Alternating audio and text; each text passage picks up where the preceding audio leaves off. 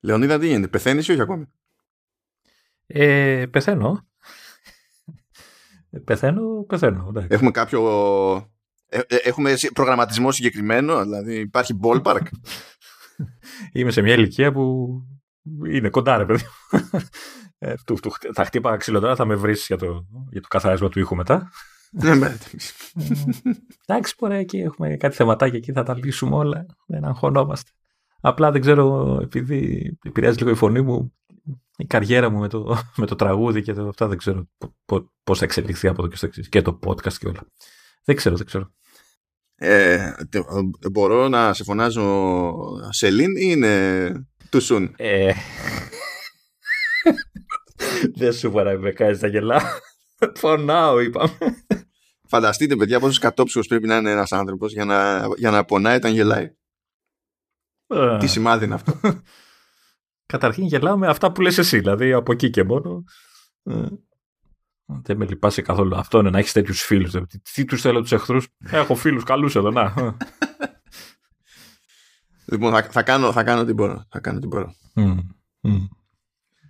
Πάλι καλά, πάλι καλά που δεν είχαμε αρκεί της προκοπής. Αλλά γενικά θα κάνω ό,τι μπορώ regardless σε τόσε κατηγορίες γουστάρεις. Ε, ναι, ε, να πω εδώ πάλι για άλλη μια φορά να, να γκρινιάξω, να, να σε ξεμπροστιάσω έτσι. Μπήκα σαν καλός επαγγελματίας χθες το, το απόγευμα μετά τη δουλειά να τσεκάρω links που έχει μαζέψει ο Μάνος για να προετοιμαστώ για το σημερινό ε, επεισόδιο κτλ. Άνοιξα το note, είδα το note, έκλεισα το note. Είχε μέσα γύρω στις 7 σελίδες με links ήταν, πρέπει να ήταν χιλιάδες τα links που είχε βάλει copy-paste ο τύπος. Τα κοιτάω, κατέβαζα scrolling, έκανα εκεί, κατέβαινε, κατέβαινε, δεν τελείωνε ποτέ και λέω τι περιμένει, θα κάνουμε 7 ώρες podcast αύριο, τι, τι, τι θέλει από τη ζωή μου αυτός ο άνθρωπος. Το έκλεισα λοιπόν και άνοιξα σήμερα, το είχε καθαρίσει, είχε αφήσει τα βασικά και λέμε κάτι γίνεται τώρα. Αλλά εντάξει, ο τύπος ε, δεν δε παλεύεσαι, ρε. Καθόλου τα διάβαζα όλα το τέτοιο μέσα στη νύχτα και στην ουσία έκοβα ε, πράγματα που κατά μία έννοια ήταν duplicates.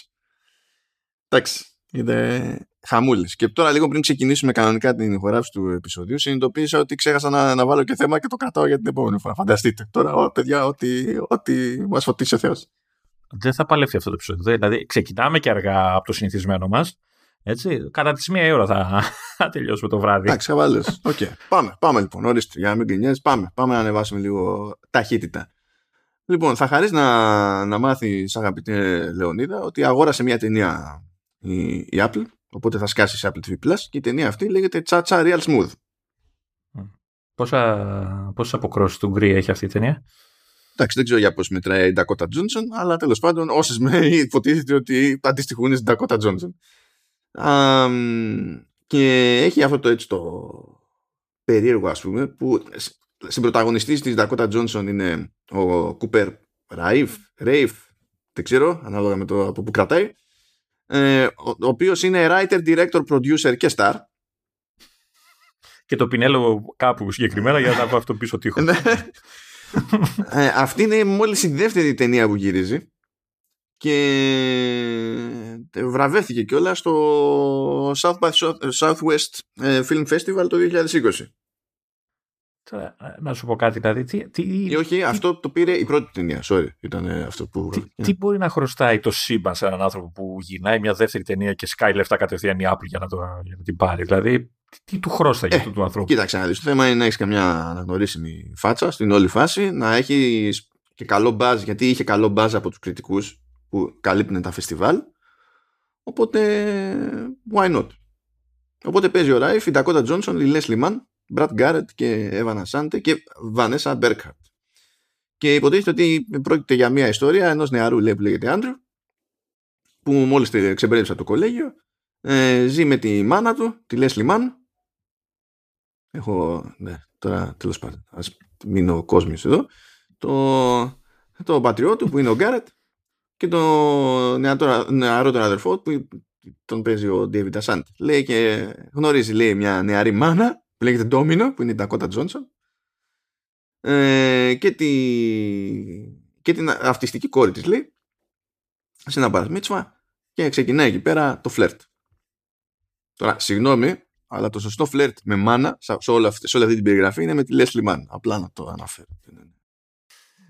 Δεν την έχω, δεν, δεν μπορώ να την δω ποια είναι. Πρέπει να, να, ψάξω τώρα, δεν την έχει εδώ πουθενά, την έχει. Η... Θα ψάξω εγώ, μην αγχώνεσαι. Δεν την έχει, δεν την έχει εδώ πέρα. Είναι γνωστή φάτσα, θα καταλάβεις. Είναι η σύζυγος του Τζάντα Παντό. Ναι, OK, okay, βλέπω φωτογραφίες, καταλαβαίνω. Εντάξει, δέχομαι το σχόλιο που κάνει. Ναι, εντάξει. Δηλαδή δεν λέω Ντακότα Τζόνσον, οκ. Αλλά. Όχι, ναι, εντάξει. Εντάξει. Ε, υπάρχουν τέτοιο. Είναι, είναι, οι, στόχοι είναι σταθμισμένοι από ένα σημείο και έπειτα. Δηλαδή είναι. Α, τώρα, τώρα συνειδητοποίησα πια. Τώρα τη βλέπω καλά. Ναι, τώρα είναι γνωστή, όντως. OK, okay, ναι, συμφωνούμε με τα σχολιά σας. Συνεχίζουμε. Ναι, εντάξει. ε, και προχωράμε λοιπόν. Ε, λέει ότι πόσο πήγε, 15 εκατομμύρια λέει πήγε, πήγανε τα δικαιώματα που ήταν και η μεγαλύτερη business που έγινε στο Sundance Film Festival του 2022. Okay. Με τη δεύτερη προσπάθειά του αυτός, έτσι. Okay. Ναι, καλά είναι. Καλά είναι το παιδί. Μπράβο, μπράβο. Μπράβο. Εμείς να τα βλέπουμε. Επίσης ανακοινώθηκε λέει το Pretzel and the Puppies που είναι animated series για προφανώς για παιδάκια κτλ. Και μία που ανακοινώθηκε και μία που σκάει την Παρασκευή 11 Φεβρουαρίου. Μπαμ, μπαμ. Ε. Έχει κουταβάκια. Ε. Και είναι από, στην ουσία είναι μεταφορά βιβλίου και είναι από τους δημιουργούς του κύριου Τζόρτζ. Ε, έχει κουταβάκι με πράσινα γυαλιά. Εντάξει, δέκα. Why not, Δέκα, δέκα, δέκα. Εδώ έχει με λοξό baseball cap, ας πούμε. Εντάξει. ναι, ναι, ναι. Γιατί, γιατί όχι. Γιατί όχι. Ε, και τέλος πάντων λέει, πώς το λέει, είναι, τι, τι να πω. Είναι λέει about the modern dog family led by stay at home dad Pretzel. Τι να πω εγώ τώρα εδώ πέρα. Εντάξει. Ξέρω εγώ. Οκ. Εντάξει. Θα δούμε. Και λέει ότι ο πατέρας είναι το, είναι το, το, το, το μεγαλύτερο σε μήκος dachshund του κόσμου. Τι να πω. Οχτώ επεισόδια λέει. Α, και είναι τέτοιο το, τη φωνή του πατέρα την κάνει ο Μάρκ του Πλάσε. Έχω μια δυναμία στον κύριο Λεύτον. Mm. Και στα πρέτσελ να υποθέσω. Στα πρέτσελ όχι, τα πρέτσελ έχω χεσμένα.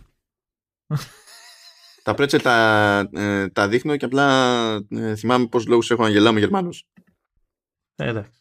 Okay. Αλλά εντάξει. Και μιας και είπαμε για Γερμανούς, έτσι θεώρησε λογικό ο Ελίας ο Παπάς να ζητήσει από τον Νίκο Παπακοσταντίνου να μου στείλει ένα κλιπ από τη Βουλή, από έναν βουλευτή που δεν ξέρω ποιος είναι και χαίρομαι γι' αυτό, ε, που είπε ότι αν βάλουμε κάτω λέει τους δείκτες και τα λοιπά, ε, οικονομικά τα πηγαίνουμε καλύτερα από τη Γερμανία. Στο οποίο, δηλαδή, μόνη σοβαρή απάντηση που μπόρεσα να σκεφτώ ήταν, είχε τη μορφή ερώτησης. Οπότε ρώτησα αν μιλάει για τη ρωμαϊκή επαρχία που λεγόταν Γερμανία. Γιατί αλλιώς δεν το κόβω το θέμα εδώ πέρα να λειτουργεί. Τι ακούμε σε αυτή τη χώρα, δηλαδή, Μάρτιν. Τέλος πάντων, OK. Okay. Προχωράμε κι άλλο. Ε, ανακοινώθηκε ότι θα γίνει και προσαρμογή του, της νουβέλας Dear Edward από, την, από Apple Studios μεριά και θα γίνει προσαρμογή στην ουσία σε, θα μετατραπεί σε σειρά στην οποία θα, θα πρωταγωνιστεί η Connie Britton και ο Taylor Schilling. Αλήθεια είναι ο Taylor Schilling δεν μου θυμίζει κάτι ιδιαίτερο σε πρώτη φάση. Την Connie Britton την ξέρω, εντάξει, OK. Okay. Ε, 10 επεισόδια θα έχει η δραματική αυτή σειρά. Δεν ξέρουμε πότε, πότε θα βγει.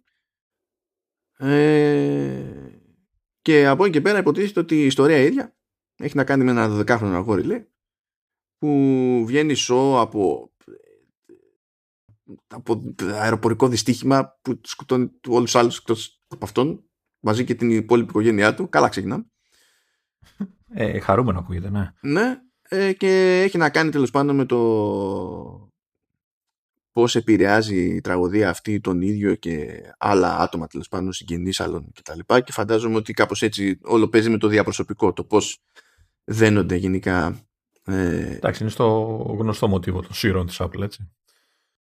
Ε, ναι, εντάξει, είναι αυτό το θέλουμε να έχουμε να, να είμαστε hopeful, αυτό είναι το που είναι, είναι, είναι λίγο μια, πώς να σου πω, μια, μια αιμονή τύπου Disney, απλά σε άλλο στυλ.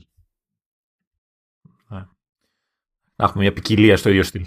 στο... Ναι, είμαστε, είμαστε στο socially hopeful, το οποίο πρέπει να είναι τέλος πάντων, ξέρεις, ακόμα τουλάχιστον. Έχει μια τέτοια. Εντάξει, κοίτα, μπορεί δεν ξέρω. Μπορεί να γυρίσουν όλα αυτά και να ισιώσει ο κόσμος. Ναι, θα ξεχάσουμε. OK, okay, και συνεχίζουμε τα πιο μικρά. Ε, πήρε ημερομηνία το Luck ε, από την Skydance Animation και θα σκάσει 5 Αυγούστου ημέρα Παρασκευή ο συνήθως. Ε, μιλάμε για animation αλλά έχει ονόματα παιδιά πάνω. Έτσι, έχει Eva Noblezada, Simon Pegg που θα ξέρετε περισσότεροι, Flula Borg, Lil Rel Howry, Colin O'Donoghue, John Ratzenberger και Adeline Spoon και Jane Fonda και Whoopi Goldberg. Because why not? Αυτέ οι δύο τελευταίε δεν ξέρω αν θα κάνουν καριέρα στο Ναι, δεν ξέρω κι εγώ. Έχω μια άγχος. Ε. Ναι, αγαπημένο αστείο αυτό, θα το λέω σε κάθε επεισόδιο. Ειδικά η Fonda δεν ξέρω αν έχει τα Fonda, αλλά. Mm. That joke, alert, too late. abort, abort, abort. Πρώτα το alert και μετά το that joke. Όχι ανάποδα. Πονάω, είπαμε. Φαντάσου να γίνω πατέρας, άμα ξεκινάω από τέτοιο level θα κάνει τέτοιο. Θα, αρχίσει, θα σταματήσει η επέκταση του σύμπαντος, θα αρχίσει από την ανάποδη, θα βαρέσει όπισθεν. ε, θα είναι από μόνο του ένα, ένα joke αυτό όλο. Έχουμε ξαναπεί για LAC, δεν θα το κάνουμε τώρα πάλι. Θα δείτε έτσι κι αλλιώς θα έχουμε τα links, άμα θέλετε να δείτε παραπάνω. Και προχωράμε. Επίσης λέει, ε, το, θα σκάσει λέει το highly anticipated drama Pachinko στις 25 Μαρτίου του 2022 ε, ήταν γνωστό ότι ερχόταν, απλά αυτό είναι το first look. Ε, παιδιά, αυτό να ξέρετε θα κάνει πάταγο και θα σας πω γιατί θα κάνει πάταγο. Ε, πρώτα απ' όλα είναι τρίλωσο. Ε, θα, έχει, θα είναι οι διάλογοι σε κορεατικά, ιαπωνικά και αγγλικά. Δεν είναι αυτό που θα, το λόγο για τον οποίο θα κάνει πάταγο. Βλέπω ότι στο μέρος του κορεατικού cast είναι ο Λίμιν Χο. Ο Λίμιν Χο στο τηλεοπτικό και στο στερέωμα στην Κορέα ε, είναι από τις πιο hot φάσεις που, ε, που παίζουν. Εγώ το μεταξύ δεν τον πάω μία. Αλλά δεν έχει σημασία. δεν έχει ε, σημασία. εννοούμε, hot φάση ότι είναι ερωτευμένα όλα τα κοριτσάκια μαζί του ή είναι και καλά super wow ηθοποιός. Καλά. Και... Τώρα, σε αυτούς τους κλάδους αυτά τα δύο πάνε ψιλομαζί. Αλλά θέλω να σου πω ότι ο τύπος είναι όνομα γερό, είναι super duper δημοφιλής ας πούμε. Οπότε το παίζω εκεί ε, σημαίνει πράγματα. Οπότε μπορεί να τραβήξει Κορέα full από εκεί. Κορέα θα τραβήξει σίγουρα αυτό το πράγμα. Σίγουρα. Αν και δεν ξέρω τι. Αυτοί δεν κάνουν και συμφωνίες τύπου. Ε, τύπου Netflix του στυλ ε, στο κρατήσει το τηλεπτικό δίκτυο στην Κορέα και εκτός Κορέας το κάνουμε εμείς. Πρέπει να το έχει πάρει όλο μαζί. Οπότε σε αυτή την περίπτωση υπάρχει ελπίδα να τραβήξει όντω λαό, ρε παιδί μου, έστω και προσωρινά, ξέρω εγώ. Και τέλος πάντων, εντάξει, είναι τα κλασικά. Λέει ένας απαγορευμένος έρωτας. Λέει, φαντάζομαι ότι είναι ανάμεσα στο Λίμιν Χόπ που είναι ο Κορεάτης και. Ε, α, όχι, Μίνια Κιμ. Α, όχι, Μιν, Μίνια. Μίνια. Λάθος γλώσσα. Δεν είναι Βραζιλιάνα. Ε, Μίνια Κιμ και εκείνη Κορεάτησα είναι. Γιατί είναι απαγορευμένος τέτοιος; Για να είναι απαγορευμένος ο έρωτας πρέπει να είναι ένας Κορεάτη και μια Ιαπωνέζα ή ξέρω εγώ κάτι άλλο.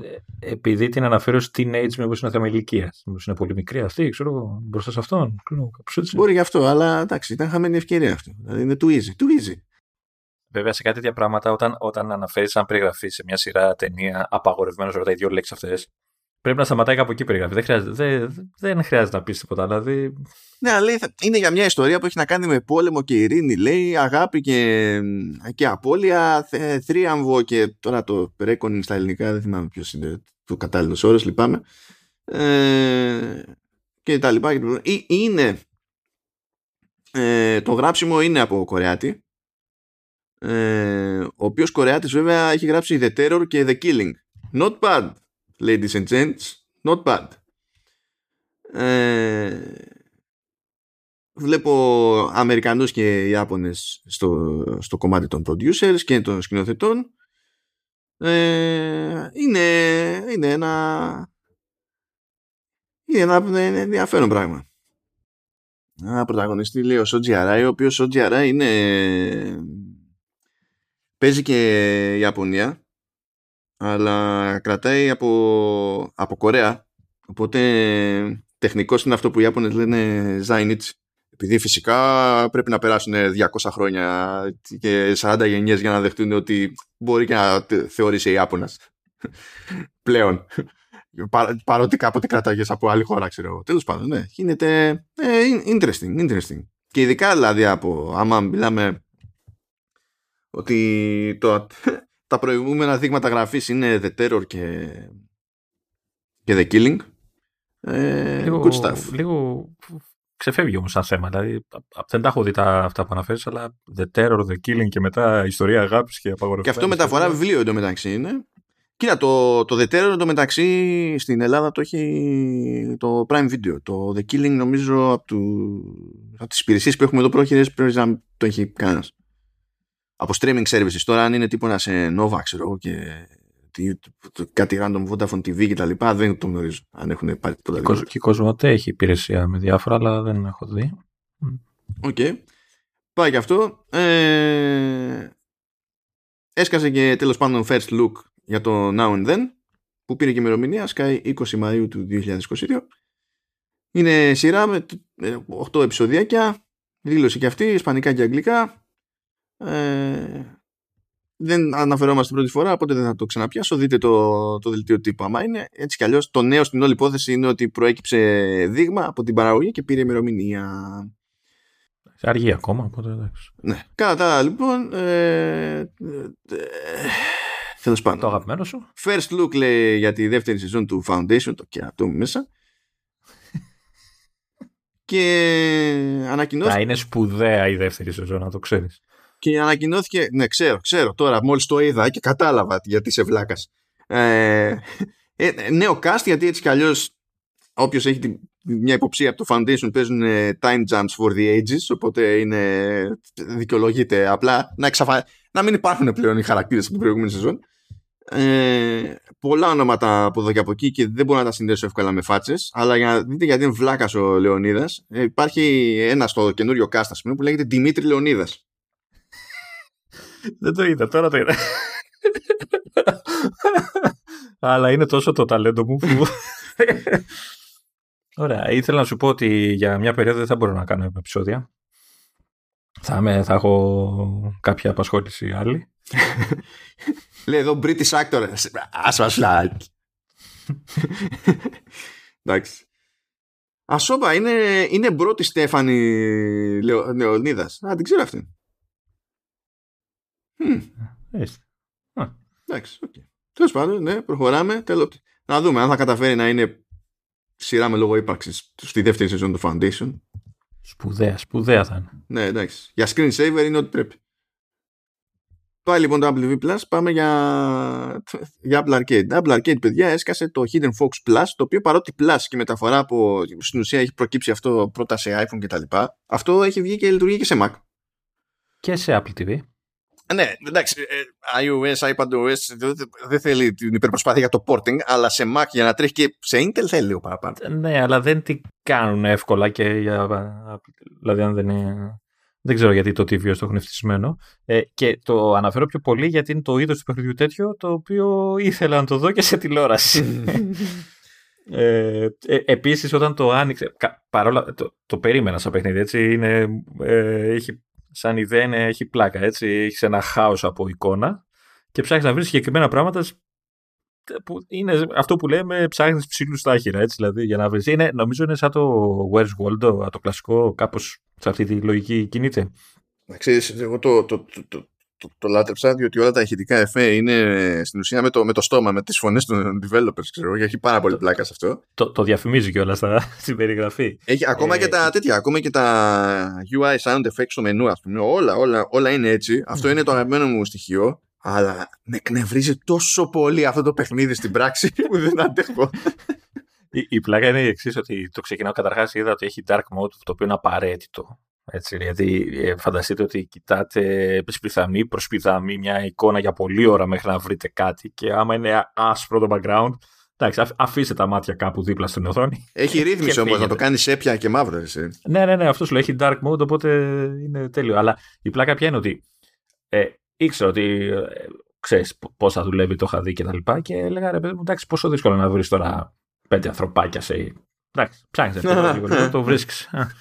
Και όντως ξεκινάει το παιχνίδι και βγάζει μια εικόνα η οποία έχει animated ανθρωπάκια, σκατουλάκια, ό,τι, ό,τι μπορεί να σκεφτεί κάποιος, η οποία όμως είναι μικρή. Είναι, δηλαδή δεν καλύπτει την οθόνη. Το, το είδα νομίζω πρώτη φορά το είδα στο iPad. Ε, και είναι μικρή. Και είναι ψιλογελία η κατάσταση. Δηλαδή το μόνο που δυσκολεύει είναι ότι πρέπει να καταλάβεις ότι κάποια είναι κρυμμένα πίσω από κάποια άλλα και OK okay, κτλ. Και λέω εντάξει τώρα, σιγά το έχουμε. και τελειώνω το η πρώτη πίστα και ανοίγει η δεύτερη πίστα. Το χάος. Έτσι. Δηλαδή ανοίγει ένα πράγμα με scrolling. Δηλαδή ήταν, η εικόνα ήταν απίστευτη.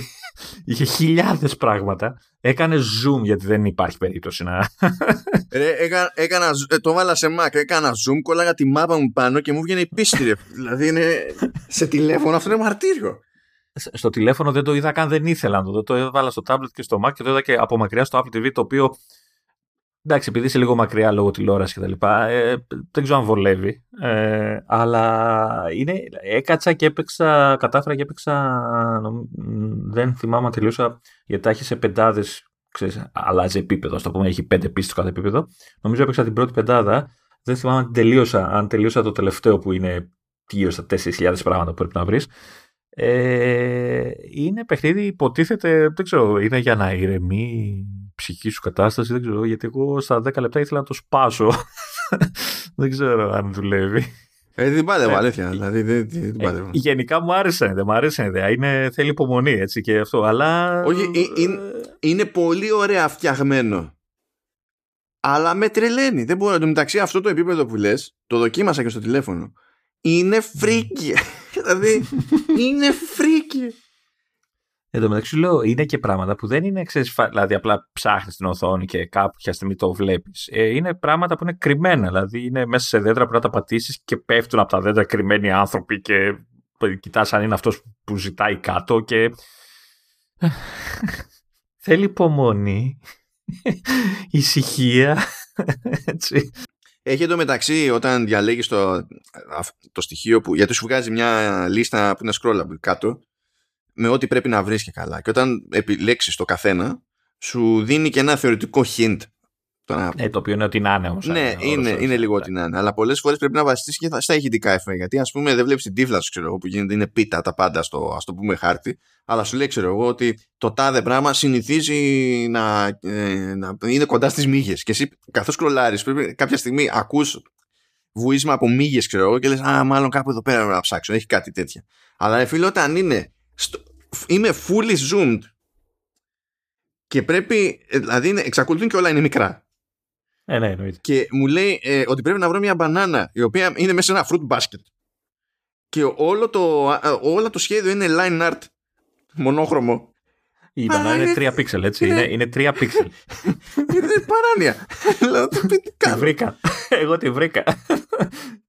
Ε, γιατί έχω, ε, εγώ το πρώτο μεγάλο το πέρασα, το, το έβγαλα. Έχει μετά έχει και επιστούλε που δεν είναι παρατηρητικότητας. Είναι, έχει τους στείλει ότι ξεκινάει να, να περπατάει το ανθρωπάκι και του φτιάχνει τη διαδρομή για να φτάσει στο τέλος. Έχει και τέτοια πίστα. Αν έπεσε σε μια τέτοια, ναι.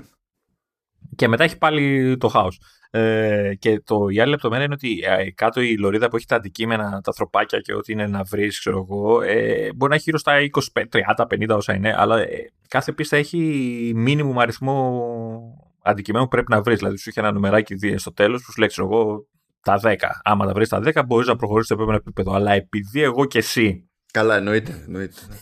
Έτσι χτυπάμε δεν υπάρχει περίπτωση να φύγεις από την πίστη χωρίς να τα βρεις όλα. Εννοείται. Παιδιά, εδώ πέρα, δηλαδή, ξέρει και ο Λεωνίδας, αλλά ο Λεωνίδας έχει μεγαλύτερο εύρος ε, παιχνιδιών στο οποίο παθαίνει αυτή τη φρίκη.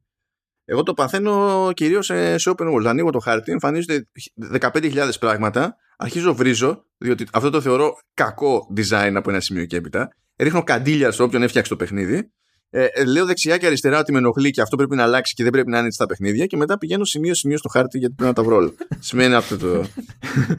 λέω, okay. ναι, ε, ε, ε, εγώ να σου πω, ε, το, το, έχω, το έχω αφήσει λίγο. Δηλαδή, ε, παιδί μου, έγινα καλύτερος άνθρωπος. Έτσι λέω, δεν πειράζει. Αλλά χτύπαγα μεγάλες φρίκε παλιά. Δηλαδή, δεν υπήρχε περίπτωση να υπάρξει χρυσό νόμισμα στην οθόνη σε platform game και να μην μη λιώσω να το πάρω έτσι, δεν υπήρχε Δηλαδή αρρώστενα όταν δεν έβρισκα πώς να πάω στη, αυτή τη γωνία εκεί πάνω ψηλά ξέρω εγώ κτλ. Αρρώστενα. Τώρα πιο ψύχρεμα. Όχι πολύ ψύχρεμα, αλλά δηλαδή θα το παλέψω, αλλά δεν θα αρρωστήσω. Είναι η αλήθεια αυτή. Λέμε τώρα. Πώς στην κατηγορία λέμε τώρα, ε, λοιπόν, κοιτάξτε, ανοίγω, τη, ανοίγω τη, χτες το, το, το, το App Store και πηγαίνω στην καρτέλα Arcade και βλέπω πάνω πάνω ε, ας το πούμε άρθρο που λέει ποια παιχνίδια έρχονται στο Apple Arcade τον ε, μήνα Φεβρουάριο. Hello.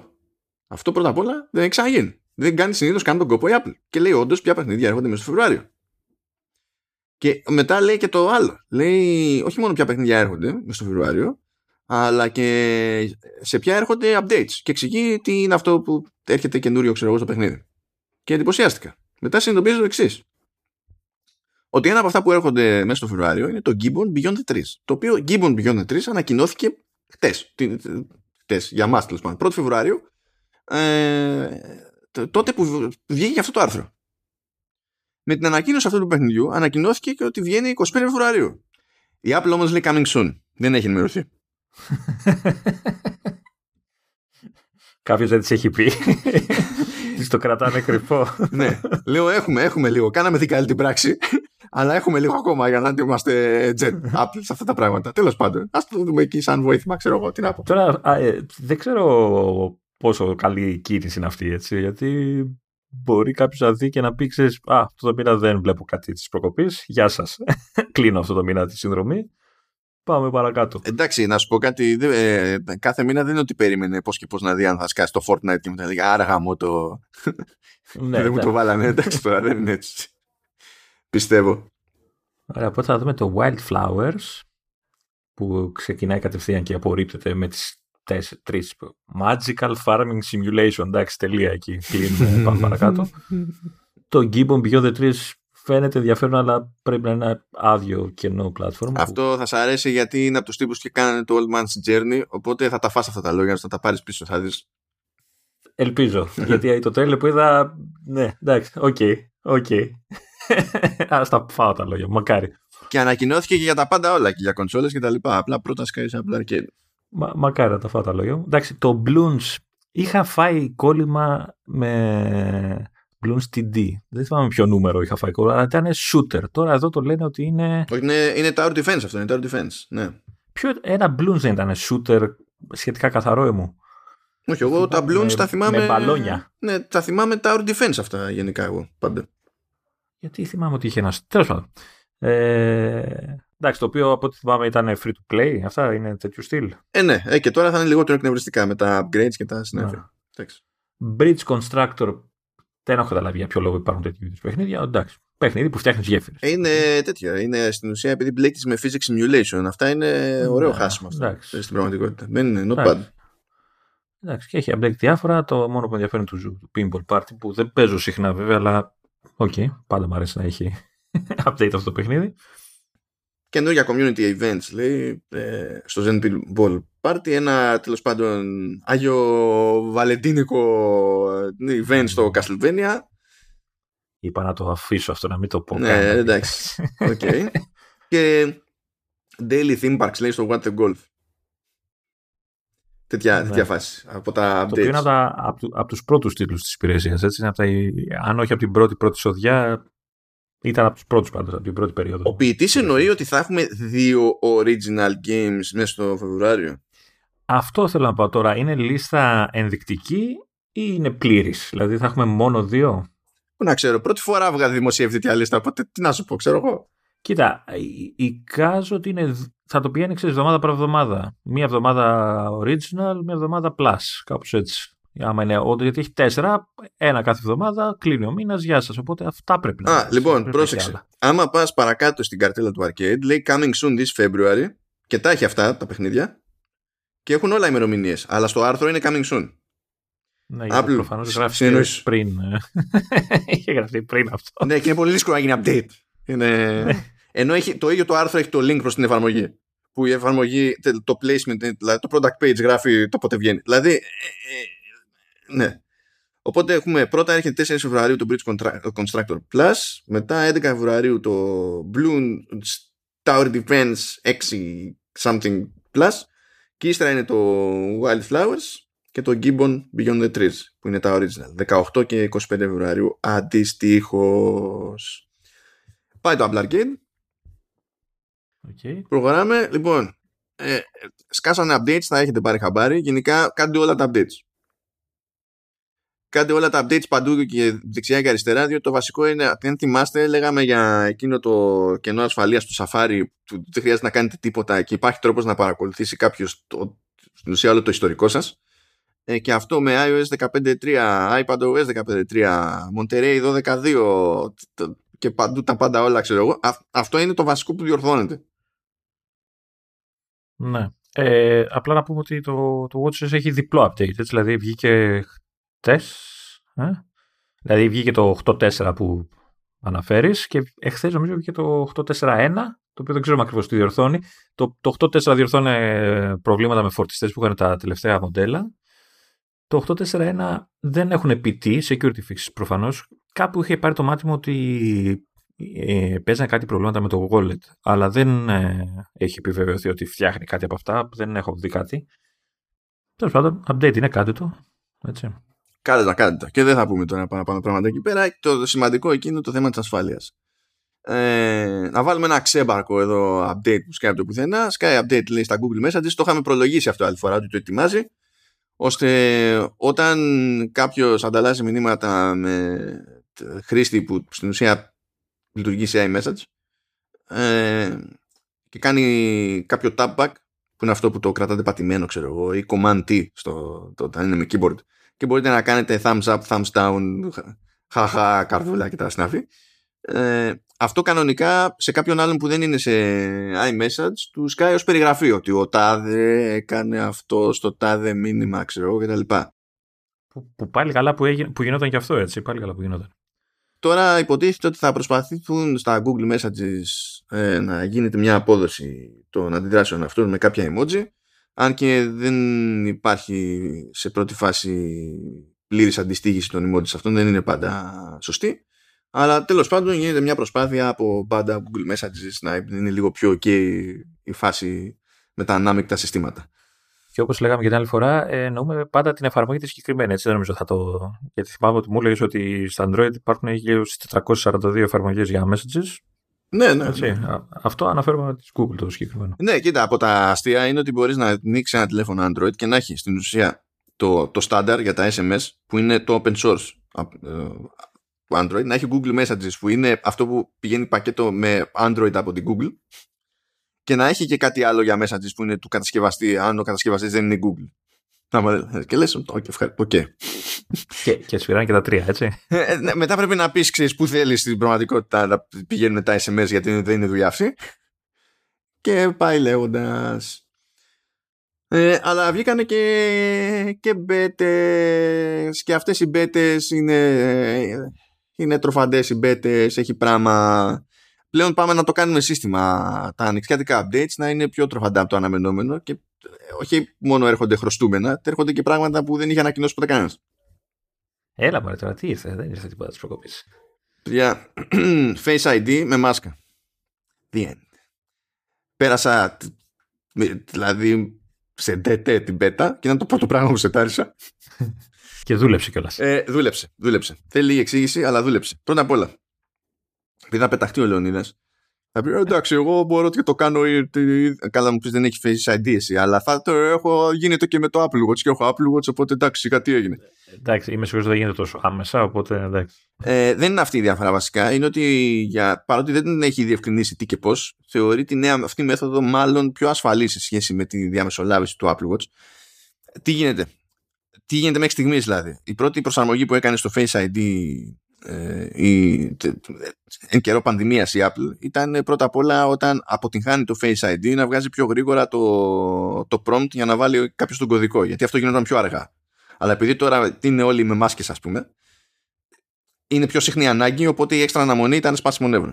Η δεύτερη προσαρμογή που έκανε είναι ότι σου λέει πάρα πολύ ωραία αν έχεις και Apple Watch επειδή κάνεις authenticate όταν βάζεις το Apple Watch ε, και έχεις και iPhone με Face ID και βαράς τη μάσκα και θες να το ξεκλειδώσεις όταν θα προσπαθεί να λειτουργήσει το Face ID θα τσεκάρει και ε, με το Apple Watch και αν το Apple Watch είναι authenticated θα πει εντάξει ξεκλειδώνουμε Ε, αυτό, αυτό μου θυμίζει το ξεκλείδωμα που κάνεις στο Mac, έτσι. Ναι. Το στο ρολόι. Ναι. Απλά εκεί πέρα δεν σκανάρει. Τέτοιο πηγαίνει με εγκύτητα και τα λοιπά. Είναι άλλο. Γιατί κι αλλιώς δεν έχει δεν έχεις Face ID σε iMac. Αλλά η λογική είναι αυτή. Είναι σαν υποβοήθημα, ρε παιδί μου. Το θέμα είναι ότι αυτή η μέθοδος ε, έκανε μόνο για ξεκλείδωμα. Δεν μπορούσες να το χρησιμοποιήσεις όπου ξεκλειδώνει η εφαρμογή με Face ID, όπου χρησιμοποιείται Apple Pay, ήταν μόνο για το ξεκλείδωμα της συσκευής αυτό που πήγαινε στην ουσία μέσα πόρτα από το Apple Watch. Η νέα μόντα που παίζει εδώ πέρα, στο iOS 15.4, ε, σε αφήνει να κάνεις τα πάντα που θα έκανες με Face ID, με μάσκα χωρίς τη διαμεσολάβηση Apple Watch. Τώρα, σημείωση νούμερο 1. Ε, η διατύπωση που κάνει στις ρυθμίσεις η Apple υπονοεί ότι, εξακολουθεί, ότι χάνεται τέλος πάντων ένα level ασφάλειας. Ναι, αυτό, αυτή ήταν και η δικιά μου, πώς διάβαζα το, το άρθρο, αυτή ήταν η εντύπωση που μου δίνει. Ε, ναι, δηλαδή σου λέει ότι το, το Face ID με ε, σκανάρισμα γενικό του προσώπου εξακολουθεί να είναι ξέρω εγώ, πιο ασφαλές αλλά τώρα μπορείς να κάνεις αυτό και δεν σου εξηγεί ποια είναι η απόκληση. Δεν είναι, είναι άγνωστο. Εντάξει, έχει μια λογική από την άποψη ότι στο ένα έχεις περισσότερα πράγματα να σκανάρεις και να τσεκάρεις. Και στο άλλο έχεις πολύ λιγότερο μέρος να σκανάρεις και να ελέγξεις ότι είναι ο χρήστη. Ναι, δε, λογικό είναι. Απλά δεν το ποσοτικοποιεί. Το αφήνει απλά, το πετάει λίγο έτσι και το φλου από εκεί πέρα. Τι γίνεται όμως, αυτό είναι μηχανισμός που στην ουσία σετάρεται ξεχωριστά από το κανονικό σετάρισμα του Face ID. Γιατί λειτουργεί και διαφορετικά στην πράξη. Καν, ε, άρα ε, υπάρχει ένας διακόπτης. Γενικά θα σας ρωτήσει το σύστημα όταν κάνετε update, αν θέλετε να το ενεργοποιήσετε. Θα σας πει τώρα γίνεται και αυτό. Θέλετε να το ενεργοποιήσετε τώρα ή μπορείτε μετά, ξέρω Πηγαίνεις, γυρνάς ένα διακόπτη και λες Face ID with mask. Πάρα πολύ ωραία. Και τότε σου λέει ότι πρέπει να ξανασκανάρεις το πρόσωπό σου και το ξανασκανάρεις χωρίς τη μάσκα. Αλλά τότε τι κάνεις, στην ουσία εστιάζει το σκανάρισμά του περισσότερο ε, στα μάτια και στα πέριξ των ματιών. Οπότε τα reference points που χρησιμοποιεί είναι άλλα. Και ακριβώς για αυτό το λόγο, ενώ το κανονικό Face ID σου λέει σκάναρε τη μάπα σου εσύ και άμα φοράς γυαλιά no worries θα τη βγάλουμε την άκρη, εδώ σου λέει ότι αν φοράς γυαλιά πρέπει να το σετάρεις και για τα γυαλιά και αν φοράς διαφορετικά γυαλιά πρέπει να το σετάρεις για κάθε ζευγάρι γυαλιών. Να. Okay. Διότι εστιάζει στα, πολύ περισσότερο στα μάτια και στην περιοχή γύρω από τα μάτια και επειδή δεν έχει τα περισσότερα reference points που σου δίνει όλο το υπόλοιπο πρόσωπο θέλει να είναι πιο σίγουρο για αυτά στα οποία κοιτάζεις σε αυτή την περίπτωση. Οπότε, ενώ στην κανονική, αυτό υπονοεί ότι στην κανονική χρήση Face ID, ας πούμε, όταν θα κάποιος θα αλλάξει γυαλιά μέχρι να προσαρμοστεί το σύστημα, ε, ότι άμα του φανεί κάτι off, ξέρω εγώ, στο μάτι, θα σου πει εντάξει, σε όλα τα υπόλοιπα έχω τάδε probability, οπότε είμαστε κομπλέ, το δέχομαι. Ενώ δεν έχει τέτοια.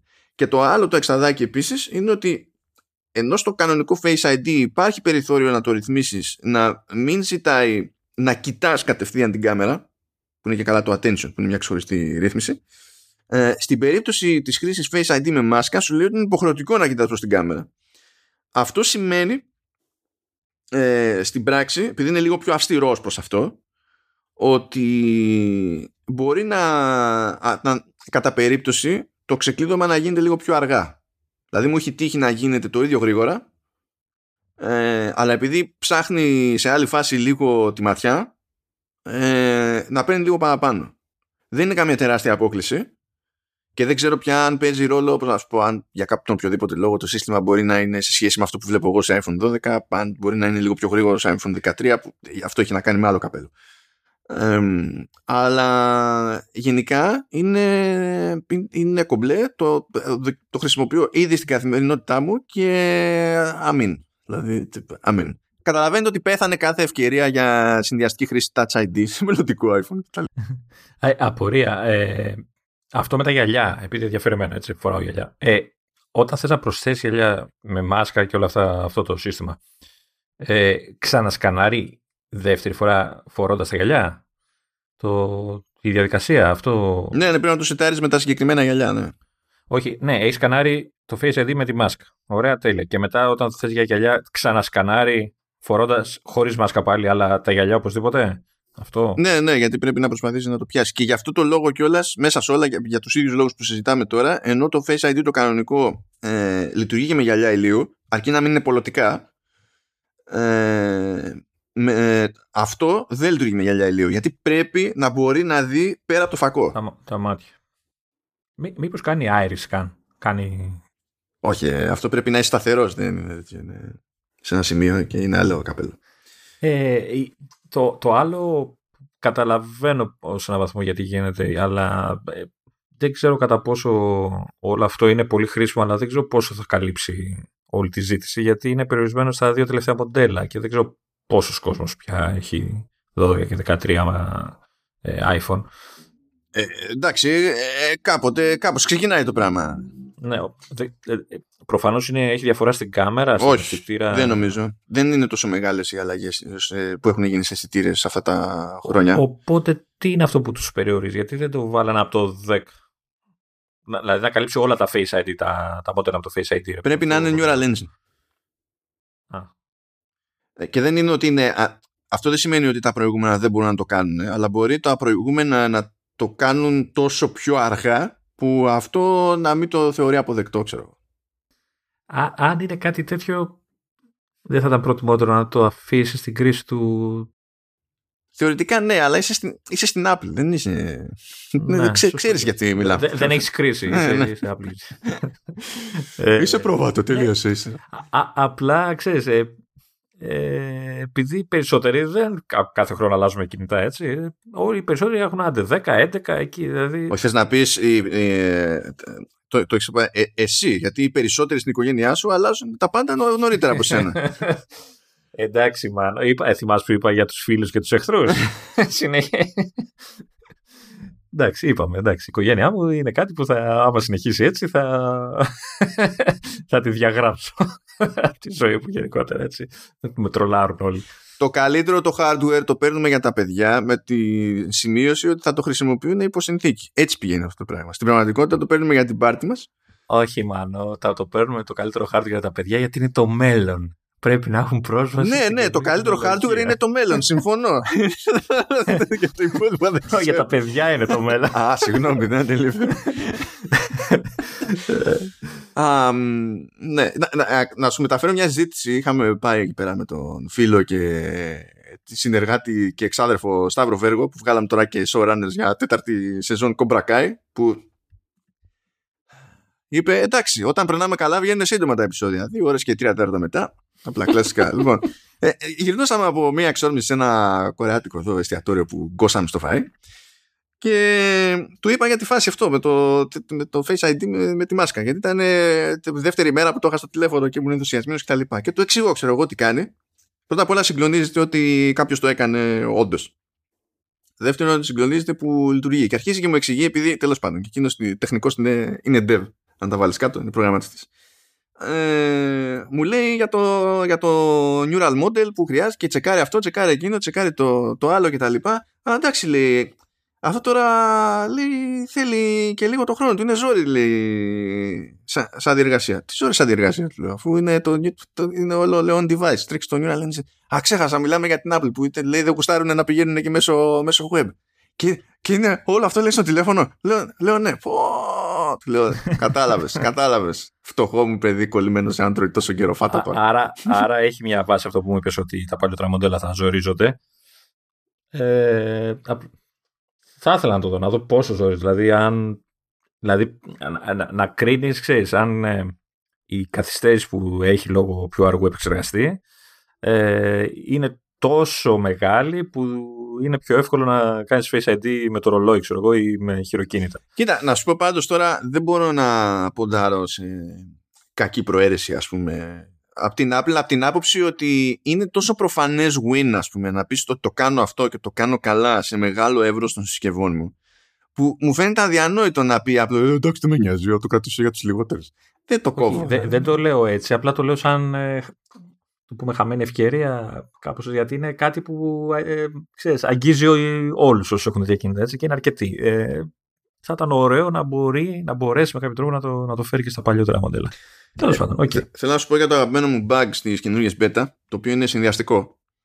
Ε, όταν έχω το τηλέφωνο μου συνδεδεμένο στο, στο MacBook και φορτίζει από εκεί, κάθε τόσο κρασάρει και κάνει restart. Αν το έχω οπουδήποτε άλλο να φορτίζει, δεν υπάρχει πρόβλημα.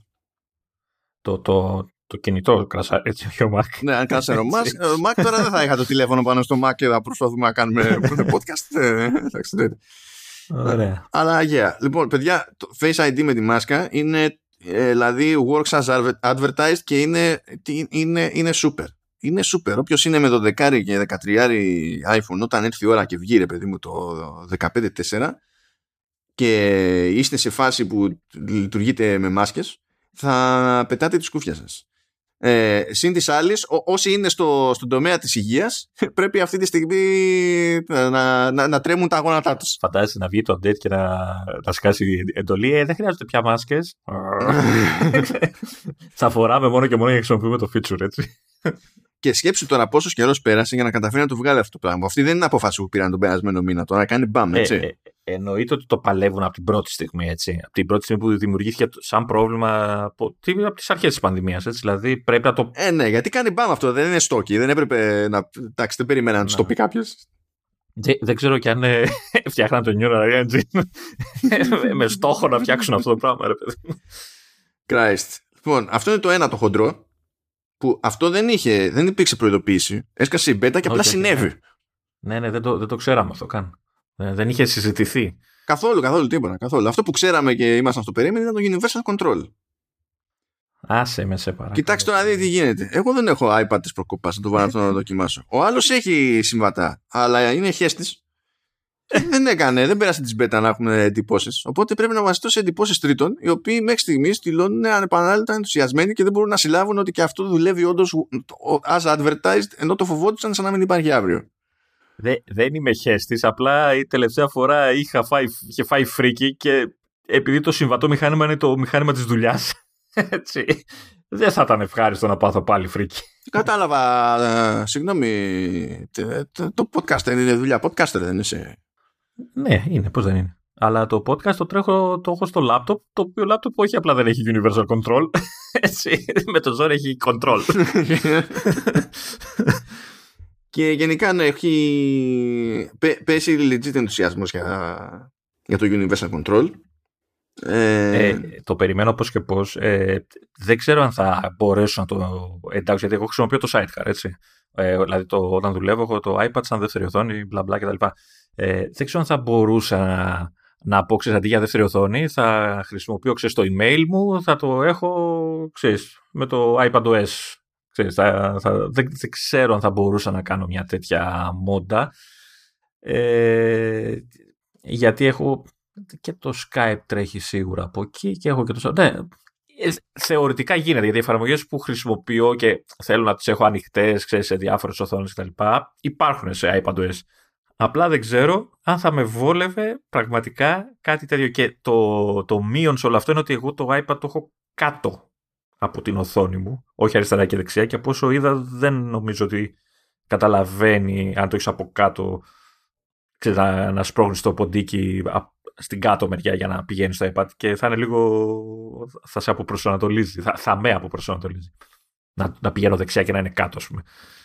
Εντάξει, θα το δούμε. Και δεν υποστηρίζει, ξέρω εγώ, Κάνα πώς να υποστηρίξει Apple Pencil. Άμα ξεκινήσει στο Mac, πιο Apple Pencil. Αλλά ναι, τέλος πάντων. Αλλά είδα ότι μεταφέρεις αρχεία κανονικά και τα λοιπά. Έτσι. Δεν... Η, η, λογική είναι ότι στο sidecar είναι σαν να βάζεις εξωτερικό monitor και έχει τη συμπεριφορά που θα έχει ένα εξωτερικό monitor. Ε, εδώ δεν είναι το ίδιο. Εδώ το Universal Control βολεύει περισσότερο με το σκεπτικό ότι έχεις προτίμηση ως προς κάποια διεργασία και το πώς γίνεται στο άλλο λειτουργικό Οπότε σε ενδιαφέρει να πηγαίνεις πέρα δόθε και στην ουσία να έχεις χωρίσει κάποια tasks αναλειτουργικό. Ή να πεις ότι εντάξει, όταν έχεις να κάνεις κάποια πράγματα που έχουν με file management, ρε παιδί μου, ότι θα πεις αντί να κάνω τώρα περίεργη τράμπα που έπρεπε πριν, τώρα μπορώ να το κάνω πιο άμεσα ε, χωρίς να περιμένω clouding ή διάφορα άλλα πραγματάκια.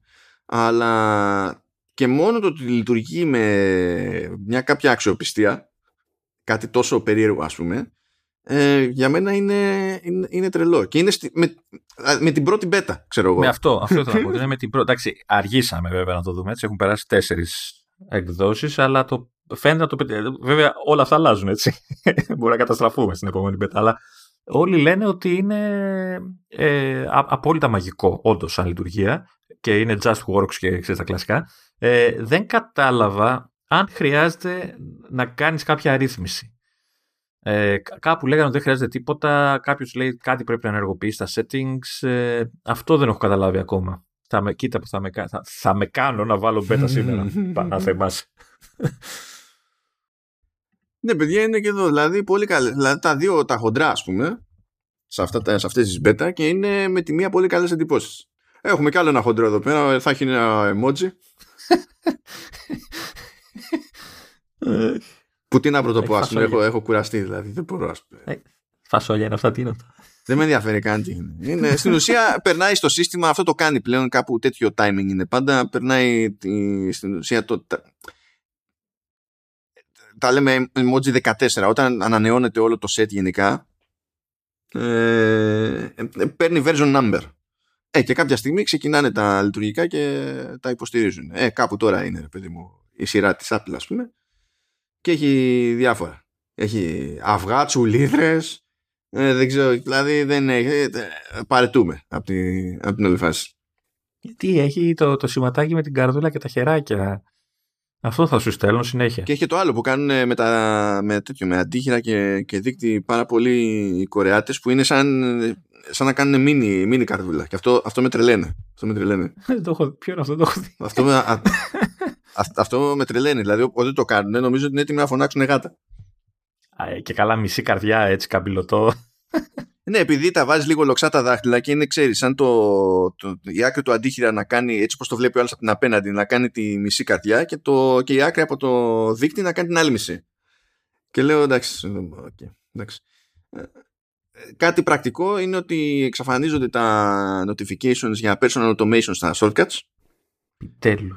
Ε, και δεν είναι, δεν είναι ότι εξαφανίζονται τελείως. Σου σκάνε δηλαδή μεν στο summary αλλά δεν είναι ότι βαράνε και καλά και άμα δεν γίνει αυτό δεν προχωράει το automation. Καλά, ε, δεν προ... προχωρούσε και πριν. Απλά ήταν εκνευριστικό γιατί έχεις φτιάξει ένα automation, έτσι. Ε, ξέρω εγώ, αλλαγή wallpaper 7 ε, ευρώ το απόγευμα. Έτσι, και ε, σου σκάγει ειδοποίηση. Πα. Ε, το έκανε, αλλά σκάγει ειδοποίηση. Και μετά έπρεπε να καθαρίζεις ειδοποίηση από τα χρηστά και όλα. Δηλαδή λες, βάλτε μου μια επιλογή. Όπως μου βάλατε για το ask before running, που ήταν ε, εντάξει, ηλίθια έλλειψη, βάλτε μου και γι' αυτό. Και μου βάλανε. Ορίστε. δεν το κάνει παντού όμως από ό,τι είδα. Είναι ίσως και ανάλογα την. Ε, όχι, είναι για, τα, είναι για τα personal automations, δεν είναι για τα υπόλοιπα shortcuts. Ναι, όχι, ναι, ναι, όχι είναι για το. Ε, εννοείται. Ε, απλά νομίζω ότι δεν, δεν, το, δεν την είδα. Σε, γιατί έχω φτιάξει το 2-3. Σε κάποιον μου φαίνεται δεν μου το εμφάνιζε. Τώρα μπορεί να είναι θέμα του automation, μπορεί οτιδήποτε. Αλλά Γενικά το, το έκανα κατευθείαν το, ενεργο, το, το απενεργοποίησα ώστε να φαίνεται μόνο η ειδοποίηση στο summary στο τέλος. Χρήσιμο, χρήσιμο. Γιατί, γιατί εμφανιζόταν και στο ρολόι καμιά φορά. Γιατί έχω και automation που επηρεάζει το ρολόι. Ε, και έσκαγε και εκεί η ειδοποίηση. Και λες, Ε, παράτα με. Έτσι, Ε, παράτα με. και στο ρολόι δεν είναι εύκολο να κλείνεις τις ειδοποίησεις. Έχει, εντάξει, έχει καθάριση όλων, αλλά. Και μιας και είπες χρήσιμο, σκάει widget για applicant.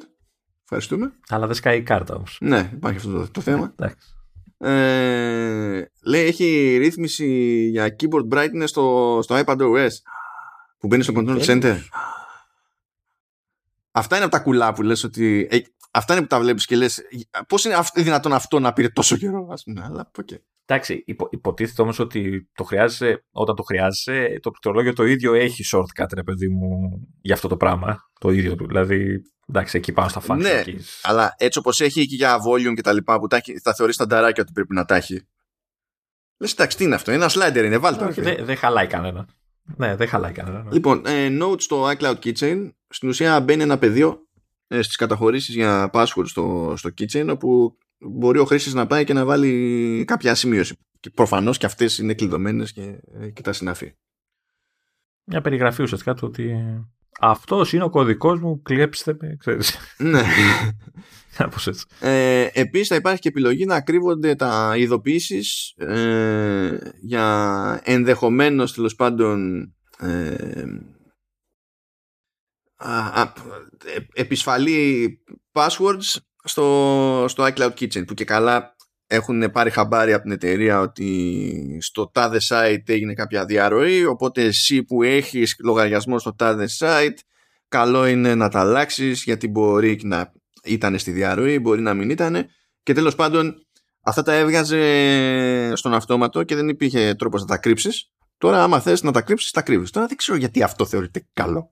Δηλαδή, το ζήτημα είναι να σε ενοχλεί τόσο πολύ το σύστημα μέχρι να δεχτείς ότι καλό είναι να το Ε, φτιάξεις. εν τω μεταξύ είναι, ε, δεν είναι μόνο για τα compromised, είναι και για τα ηλίθια password. Έτσι. Ένα, ένα, ένα, ένα. Ένα, δύο, τρία, τέσσερα. Τέσσερα, τρία, δύο, ένα. Ναι, δηλαδή αυτό δεν Όλα είναι αυτά. δικαιολογία για να με αφήνεις να τα εξαφανίζω, ας πούμε. Ξέρω, εγώ, δεν είναι. Το password είναι password. Και ο user είναι user. Ε, Πάντως, ε, α, τα alerts που έχεις κρύψει σε αυτή την περίπτωση πηγαίνουν σε ε, άλλη καρτέλα που μπορείς να πας να τα βρεις μετά, ρε παιδί μου. Δεν είναι ότι ξέρεις, τέλος εξαφανίστηκαν διαπαντό και μετά μένεις με την απορία να αλλάξεις γνώμη.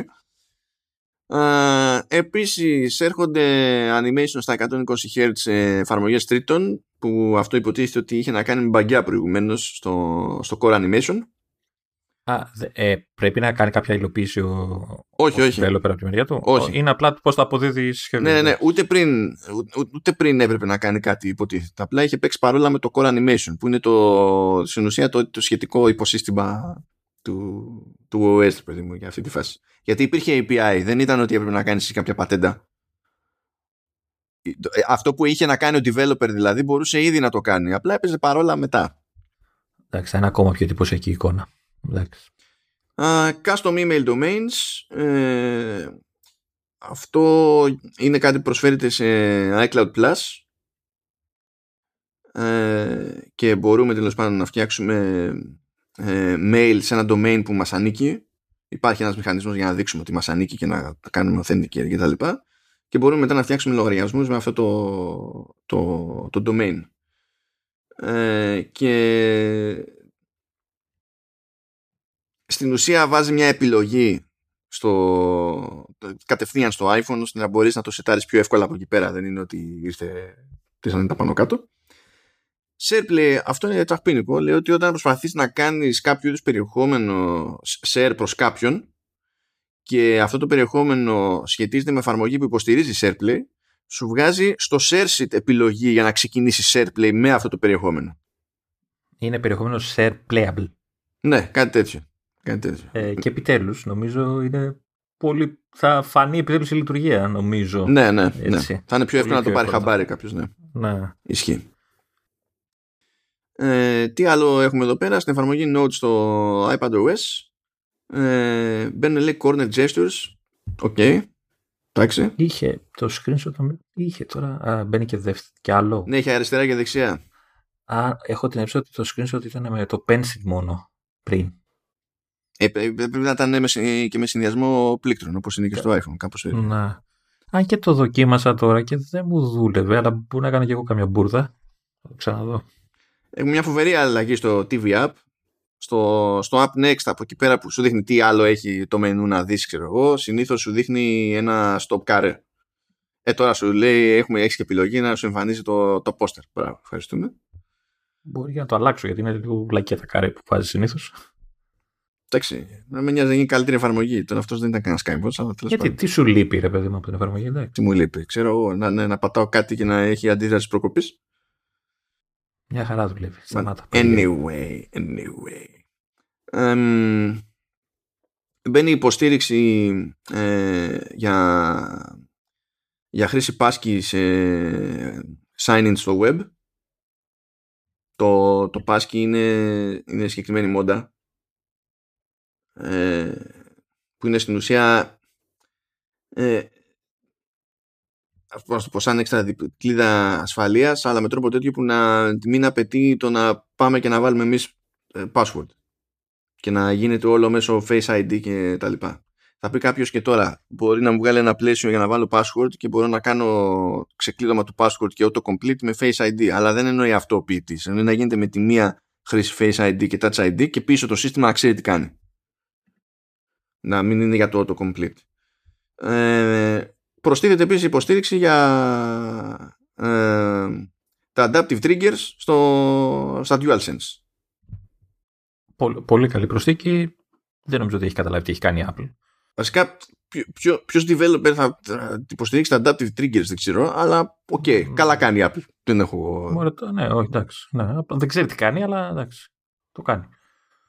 Ε, επίσης λέει κάτι συγκεκριμένα για Ευρωπαϊκή Ένωση ότι τα ψηφιακά πιστοποιητικά λέει ε, θα μπορούν να μπαίνουν, να θα υποστηρίζονται κανονικά, ξέρω εγώ, τα ευρωπαϊκά δηλαδή, ε, ψηφιακά ε, πιστοποιητικά εμβολιασμού, νόσης κτλ.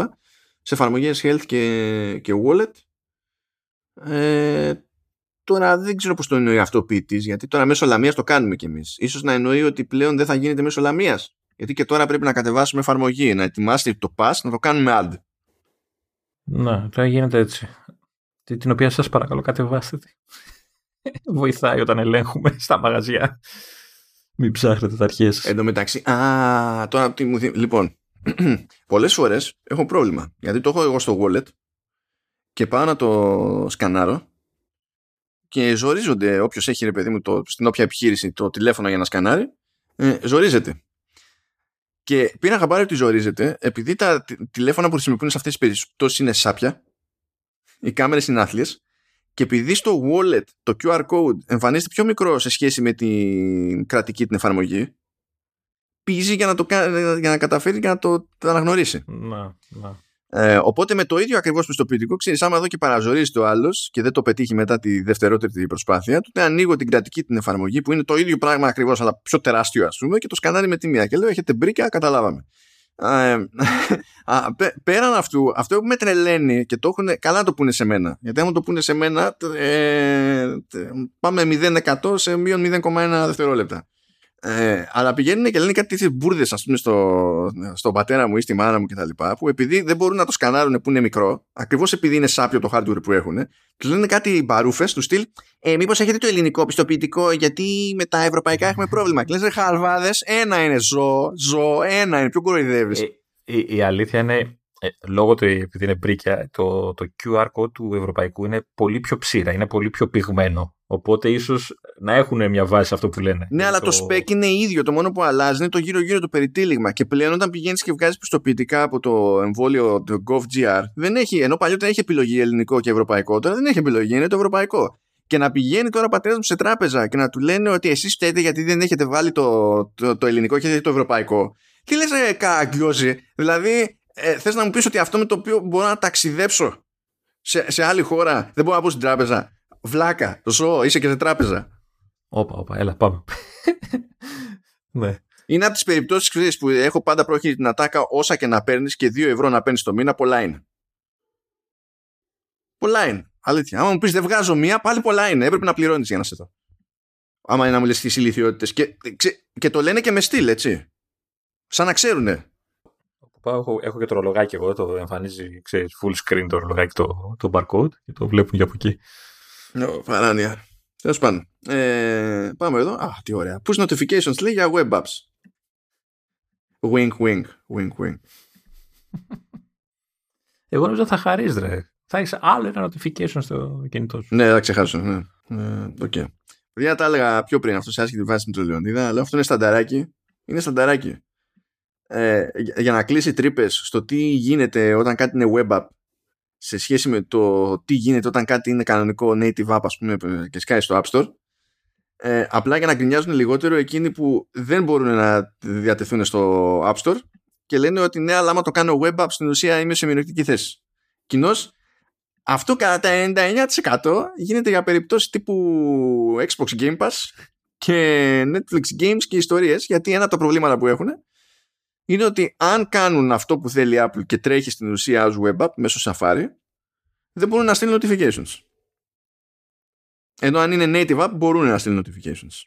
Φυσικά μόλις βγει αυτό το, το λεγόμενο push API για web apps εννοείται ότι θα το κάνουν abuse όλοι θέλουν όλοι να σου στέλνουν ε, ειδοποιήσεις μέχρι να σπάσουν τα νεύρα όλων.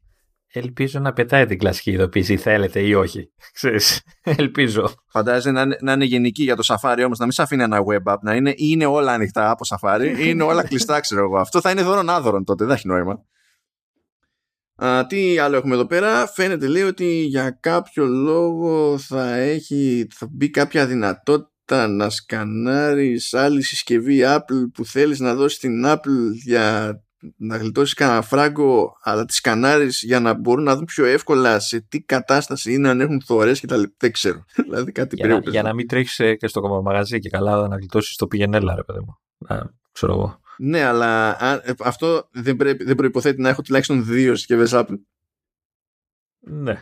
Για να σκανάρει η μία την άλλη. Και αν η δεύτερη που έχω είναι Mac και θέλω να στείλω το iPhone, τι θα γίνει. Θα πιάσω το Mac με τη webcam που είναι η καλύτερη όλων των εποχών συνήθως και θα το κάνω γύρω-γύρω που δεν θα λειτουργεί καν, δεν θα υπάρχει το feature εκεί. Δεν ξέρω. Ε, μπορεί, μπορεί να το κάνεις με μία συσκευή, αλλά το, τη βάλεις στον καθρέφτη. ναι, ναι, ναι, στον καθρέφτη. ναι.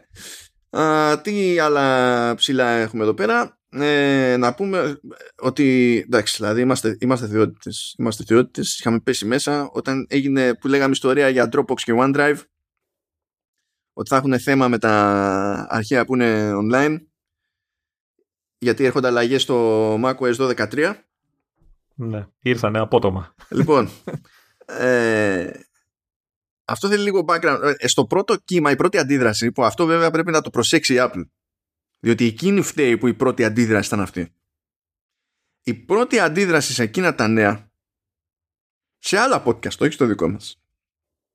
Δεν είναι τυχαία αυτά τα πράγματα. Είναι ότι στάνταρ είναι κάτι που ε, το ανακοίνωσε στους συνεργάτες της τελευταία στιγμή η Apple και ότι δεν την ενδιαφέρει που εκείνοι θα τρέχουν να το υποστηρίξουν και ας μείνουν αυτοί ανήμποροι να υποστηρίξουν κάτι που το iCloud Drive το δικό τους ας πούμε θα το υποστηρίζει και άντε γεια, κόφτε το λαιμό σας. Αυτή η θεωρία ήταν λάθος όμως. Βέβαια πηγαίνει εκεί το μυαλό ακριβώς επειδή παίζει καχυποψία με, με όσα γίνονται σε όλα τα υπόλοιπα μέτωπα και παίζει καχυποψία και από ανθρώπους που καλύπτουν χρόνια την Apple και ε, πονάνε την εταιρεία και θέλουν να γίνει καλύτερη εταιρεία αλλά και αυτοί πλέον έχουν, είναι σε μια φάση που είναι πιο εύκολο να πάει στο κακό το νους τους. Που δεν, θα, δεν τους αδικό. Έχουμε, ε, και εδώ έχουμε πει διάφορα κουλά που, που κάνει η Apple που δεν βγάζουν νόημα ποτέ. Δεν είναι αυτό το point. Αλλά αυτό είναι κάτι που καλό είναι να προσέξει η Apple. Δηλαδή μέχρι... Δεν, δεν γίνεται. Δηλαδή κάτι πρέπει να κάνει με PR σε αυτό το θέμα. Το θέμα είναι το δεύτερο, το δεύτερο επίπεδο που εκεί δεν φταίει η Apple βέβαια. Λοιπόν, τώρα τι γίνεται εδώ πέρα; Ε, στην ουσία Dropbox και OneDrive χρησιμοποιούν kernel extensions τα οποία είναι για φευγιό εδώ και καιρό. Το API που έχει φτιάξει το καινούριο για τέτοιου είδους χρήση που να μην πηγαίνει να κουμπώνει πάνω στο kernel η Apple ε, είναι γνωστό είναι live εδώ και καιρό και το, η, η αντίστοιχη υπηρεσία ανταγωνιστική των Dropbox και OneDrive, το Box, το υποστηρίζει από πέρσι. Το Box, που σε σχέση με το μέγεθος ε, Dropbox και OneDrive είναι σταγόνα στον ωκεανό. Το Box το υποστηρίζει. Γιατί, Γιατί μπήκε στον κόπο μια ώρα αρχίτερα. Γιατί το ξέ, μάλλον το ξέρει κάποιος το παραμύθι εκεί πέρα, ότι κάποια στιγμή θα πει η Apple ότι θυμάστε το παλιό τέλος. Δεν το έβγαλα τυχαία το καινούριο. και σου λέει πάμε τώρα που κληρώνει. Και οι άλλοι τρέχουν. Και μέσα σε όλα έκανε update η Microsoft το OneDrive για να πει ότι τώρα υποστηρίζει ξέρω εγώ, το καινούριο και τι κάνανε οι θεοί; Αυτή είναι η βλακεία που έγινε. Εντάξει. Τι κάνανε οι θεοί, δηλαδή πόσο Microsoft είναι; Αυτό ήταν, ήταν εντάξει, δηλαδή του Microsoft, ε, του, του Care, ξέρω εγώ, είναι by half. Ε, από εκεί που υπήρχε ο διαχωρισμός ότι έχουμε τα, τα αρχεία που είναι συγχρονισμένα με το σύστημα και είναι όντως το σύστημα, οπότε έχεις πρόσβαση offline. Και υπάρχουν και τα αρχεία που είναι στο cloud, αλλά τα βλέπεις στο file system, αλλά στην πραγματικότητα δεν είναι εκεί και τα φορτώνει. Στα shortcut. Είναι στο shortcut. Τα φορτώνει όταν πας να τα ανοίξεις. Ε. Το, η νέα έκδοση του OneDrive που υποστηρίζει το καινούριο API αποφάσισε ότι θα διαγράψει όλα τα local files, τίποτα δεν θα είναι synced στο τοπικό το, live, το, το file system και όλα θα είναι στο web και θα πρέπει να τα κατεβάζει από την αρχή. Και τρελά, χωρίς προειδοποίηση καμία χωρίς να πιάσει τα αρχεία να τα πετάξει στο trash και να συνειδητοποιήσεις ότι κάτι είναι στο trash που δεν έπρεπε να το κάνω restore. Απλά έκανε delete. μπράβο, μπράβο, χίλια μπράβο, Microsoft. Χίλια Χαίρονται πάρα πολύ όσοι έχουν πολλά, γιατί φαντάζομαι το OneDrive, δικά όσοι πληρώνουν συνδρομές σε Office και αυτά, ε, δεν είναι λίγο, είναι τουλάχιστον ένα τέρα. Έτσι, δηλαδή πάρα πολύ χαίρονται ναι, άμα πληρώνει συνδρομή, άμα πληρώνεις Office, είναι, ε, έχεις και ένα τέρα OneDrive ε, με τη μία. Δηλαδή. Το, ναι, το έχω. Ε, και είναι ε, πολύ ευχάριστο το να ξυπνήσεις την επόμενη μέρα και να δεις όλα στα local αρχεία που πιθανολογώ την αρχαία που χρειάζεσαι συνέχεια για την δουλειάς σου και αυτά. Ε, απλά πρέπει να τα ξανακατεβάσεις ένα-ένα και άμα είναι και τίποτα 300 γίγα. Και άμα είσαι και σε κανένα που δεν έχεις δίκτυο και εσύ υπολογίζει ότι έχεις τα αρχείο να κάνεις δουλειά, κάθεσαι ε. παπ εκεί πέρα. Microsoft. Εξαιρετικά, εξαιρετικά το κάνανε. Του, τουλάχιστον έγινε η, ενημέρωση. Έτσι. Δεν θα μείνουμε χωρίς OneDrive, αλλά. ναι. Δηλαδή, Christ. αυτό, ήταν, αυτό ήταν εντυπωσιακά λάθος όμως, όχι αστεία. ναι, ναι. ναι.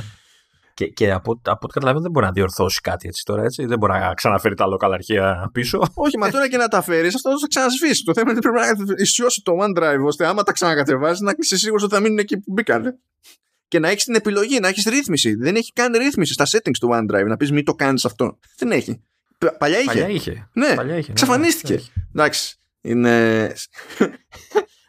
αυτό είναι spectacular fail, όχι ideas. Δεν το πολύ κατάλαβα γιατί το θυμάσαι σου ότι το έχω και σε, στη μεριά του Mac και στο μέσο του παράλληλου στα Windows.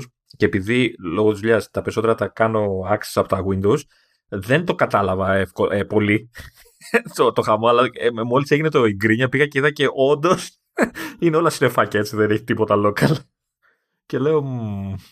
Και εντάξει, είναι τι να πω, adding insult to injury, σκάει αυτό το update, εξαφανίζει όλα τα, τα αρχεία και καταφέρνει να είναι και super duper unoptimized σε CPU και RAM και είναι βαράει λέει 90% ξέρω εγώ και δίνει πόνο μόνο του.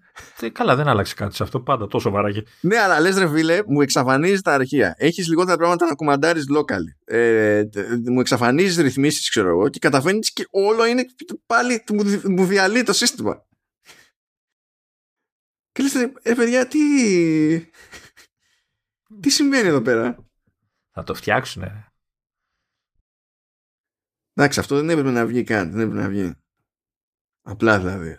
απλά δεν έπρεπε να... Απίστευτο. Απίστευτο. Απίστευτο. Φαντάζεσαι, είναι σαν να κάνεις update στο Xbox για να σου πεις σβήνει όλα τα local saves. Ναι, ξανακατεβάζα τα άλλα. Ή τα παιχνίδια που 40 εκεί για το καθένα. Ναι, ναι, αφού έτσι κι αλλιώς είναι στο cloud. Τα ξανακατεβάζεις όποτε θέλεις. Πώς κάνεις έτσι. Είναι αυτό. Έλα τώρα, ρε. Σιγά. Τρελό, παράνοια. Και εντάξει, ραντομιά εκεί πέρα το λέμε για τους πιο νέρτουλες ε, που μπορεί να μας ακούνε ότι τέλος η Python 2 από macOS θα γίνει πέρασμα σε Python 3 αν και δεν είναι σαφές αυτή τη στιγμή αν θα είναι pre-installed ή θα πρέπει να μπει manual. Έπαιξε λίγη γκρίνια εκεί γιατί σου λέει ότι αν κάποιος έχει Python script σε shortcuts και τα κάνει share δεν έχει ιδέα αν ο παραλήπτης θα έχει Python ή όχι για να τρέξει το τέτοιο. Θα δούμε τώρα αν αυτό θα αλλάξει με τις πορείες των beta. Αυτές οι γκρίνιε είναι σε κάθε αλλαγή. Δηλαδή είναι φυσιολογικό να υπάρχουν. Ε, με κάθε μετάβαση υπάρχουν θέματα. Εννοείται αυτό. Εντάξει. Μέχρι να... Ο, κοίτα, το ζήτημα είναι σε αυτή την περίπτωση δεν γκρινιάζει κανένας γιατί πάνε σε Python 3. Το σπίτι, εντάξει, κάποια στιγμή θα πήγαινε σε... παραπέρα. Αλλά για το αν θα είναι προεγκατεστημένη. Γιατί πριν ήταν, νομίζω, η Python 2 προεγκατεστημένη στο σύστημα, ενώ τουλάχιστον στην beta η 3 δεν είναι προεγκατεστημένη. Πρέπει να τη βάλεις χειροκίνητα. Εκεί είναι λίγο που σφίγγονται στη, στη φάση. Θα, θα δούμε τι θα γίνει. Επίσης λέει το Apple TV με, τα, με την επόμενη αναβάθμιση θα μπορεί να ε, συνδέεται σε captive portals ε, που είναι αυτή η ιδέα. Ε, εμφανίζεται ένα Wi-Fi hotspot. Oh. Φαίνεται να είναι free. Το πατάτε. Πετάει μια καρτέλα και λέει κάντε sign in με το Facebook για να πάρουμε τα στοιχεία σας για πάντα ε, και θα έχετε free Wi-Fi κτλ. Ή τέλος πάντων με κάποιο κωδικό που σας έχουμε δώσει, πράγμα που είναι ιδιαίτερα προβλεπές σε ξενοδοχεία και πριν δεν μπορούσε να χρησιμοποιήσει Captive Portal στο Apple TV, ε, τώρα θα χρησιμοποιεί. Θα είναι λίγο πιο χρήσιμο στα μπαγκάζια ένα Apple TV. Ας το πούμε έτσι. Αυτό ήθελα να πω. Δηλαδή υπάρχουν άνθρωποι που το κουβαλάνε μαζί τους. Α, ναι, ναι, ναι, ναι, ναι. Χρόνια τώρα. Δηλαδή ξέρω τέτοιες περιπτώσεις. Σου λέει εντάξει, μια ιδέα να την πάρω μαζί. Παπ. Να. Ε, και υποτίθεται ότι κάποιες αλλαγές έρχονται και στο video player δηλαδή, του, του Apple TV ε, που στην ουσία όταν, πέ, όταν παίζεις κάτι ήδη και κάνεις pause έχει τέτοιο μπορείς με μια κίνηση στην ουσία να γυρίσεις στο Up Next και να δεις πληροφορίες και, και τα λοιπά χωρίς να χρειάζεται να γυρίσεις στο κεντρικό μενού ας πούμε. Ε, και, και κάπου δεν το έχει και ένα καινούριο volume control; Έχει ένα εικονίδιο βάλωνα για volume. Πάλι από την άλλη μεριά όμως της μπάρας. Ναι ε, αυτό ψηλό πραγματάκια. Θα δούμε αν θα αλλάξουν πράγματα στις υπόλοιπες beta. Αλλά όπως καταλαβαίνετε το zoom είναι Face ID με μάσκα και Universal Control. Εκεί είναι το χοντρό το, το geek out. Ξαναλές τώρα, το ξαναλές για να μην κρατηθώ έτσι, να πάω να κάνω τη, τη βλακεία. Να μην μπορώ να δουλέψω. Βλακεία, εντάξει, σχετικές είναι. Εγώ αυτό που κρατιέμαι με τις beta του Mac, ε, τις πρώτες τα καλοκαίρια για να έχουμε podcast και εσύ μου λες τώρα κάνε. Για πάμε να προσπαθήσουμε λίγο εδώ πέρα, γιατί από ό,τι φαίνεται θα κόψουμε θέματα για την επόμενη φορά, αλλιώς Ε, δεν μας καλά, σώζει ναι. τίποτα. Ε, μα, τι, τι, ε, δηλαδή είχες... Ε, τι, τι, τι εννοείς τώρα; Είχες αισιόδοξο, ήσουν αισιόδοξος; Ή, ή- ήμουνα λίγο μάλλον υπέρ του δέοντος. Δεν ξέρω γιατί το παθαίνω αυτό, ειδικά με το Command OS.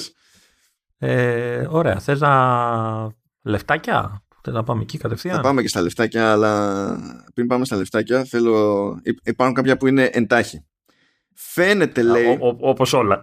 όχι, αυτά είναι όντως εντάχει. Φαίνεται, λέει, ότι κάτι πάει να κάνει η Apple ώστε να χρησιμοποιείται το, το NFC στα iPhone για, ε, για αποδοχή πληρωμών με πιστοτικές και τα λοιπά. Και καλά, ρε παιδί μου, να, στην ουσία να μπορεί να λειτουργήσει το iPhone ως POS. Ναι, αυτό ήταν ενδιαφέρον σε εταιρείες, επιχειρήσεις. Ναι. Αυτό θα, γενικά είναι, θα, θα πεις not bad, καλή φάση. Μετά θυμάσαι βέβαια ότι υπάρχουν εταιρείες που κάνουν αυτό με add-on στο, στο iPhone και γενικά η Apple δεν αφήνει σχεδόν κανένα να χρησιμοποιήσει το NFC από τρίτους. Ήδη υπάρχει ζήτημα με αυτό με ρυθμιστικές αρχές. Ήδη, ήδη υπάρχει ζήτημα και η Apple σκέφτεται να κάνει κάτι τέτοιο. Και λες τώρα, αν καλή μου Apple έχεις σκεφτεί ότι θα το κάνεις αυτό και να το κρατήσεις για την πάρτι σου αντί να πεις ότι και οι άλλοι μπορείτε να το χρησιμοποιήσετε Ε, δεν νομίζω. ε, δεν α, νομίζω. ναι, αν δεν έχεις κάνει έτσι ο, ο- ολόκληρη αυτή τη σκέψη απλά ε, είναι στανταράκι ότι έρχεται κι άλλο show δηλαδή είναι Ε, δεν νομίζω, μωρέ, δεν νομίζω. Τι να το κρατήσεις για το Apple Card, μόνο για την Apple Card. Θε, ξέρω εγώ τι, τι διάλογο θα, ίσως θα μπορείς δηλαδή να κάνεις και αγορά, θα πεις τώρα πιο εύκολο, να μπορείς να κάνεις αγορά ξέρω, εγώ, μιας εφαρμογής, ξέρεις, σκανάροντας κατευθείαν την κάρτα να μην χρειάζεται να, άμα δεν έχεις ξέρω, εγώ, Apple Pay, δεν ξέρω εγώ τι, θα μπορείς να κάνεις και τέτοια. ε, αυτό μου Ή θα ακούγεται είναι- Δεν νομίζω. Νομίζω ότι είναι πιο πολύ για τη χρήση του ως τερματικό ρε παιδί μου. Γιατί τώρα μπορείς να έχεις τη, ε, η πρώην Square που λέγεται Block πλέον. Όλη η business της είναι ότι χρησιμοποιεί και Apple hardware και τα λοιπά. Κοτσάρεις πάνω, ξέρεις, ένα, ε, ένα dongle και μπορείς να το χρησιμοποιήσει για τέτοιες δουλειές. Στην ουσία πηγαίνεις έτσι να ανταγωνιστείς ως Apple αυτό το σύστημα. Αν πεις λοιπόν, εγώ σε ανταγωνίζομαι και βάζω hardware support μόνο για την πάρτι μου, που ε, ε, ε, και ε, για να ε, έρθει σε σένα ο πελάτης πρέπει να χρεωθεί extra hardware τα flag θα, θα έχουμε τα αναμενόμενα τράβαλα. Δηλαδή είναι, είναι στανταράκι. Και μιας και λέμε για τα, αυτά τα επίφοβα ώρες ώρες που κάνει η Apple λοιπόν η Apple αποφάσισε ότι θα κάνει κόμπλα σε, στο, στο σκηνοθέτη Βασίλη Μοσκαλένκο ο οποίος ετοιμάζει μια κομμωδία που λέγεται Appleman. Για να καταλάβετε πόσο άσχετο είναι το Appleman με την Apple και απλά έχει τη λέξη Apple μέσα. Υποτίθεται ότι έχει να κάνει με ένα part human, part Apple superhero που στην ουσία μπορεί να ελέγχει τα μήλα γύρω του.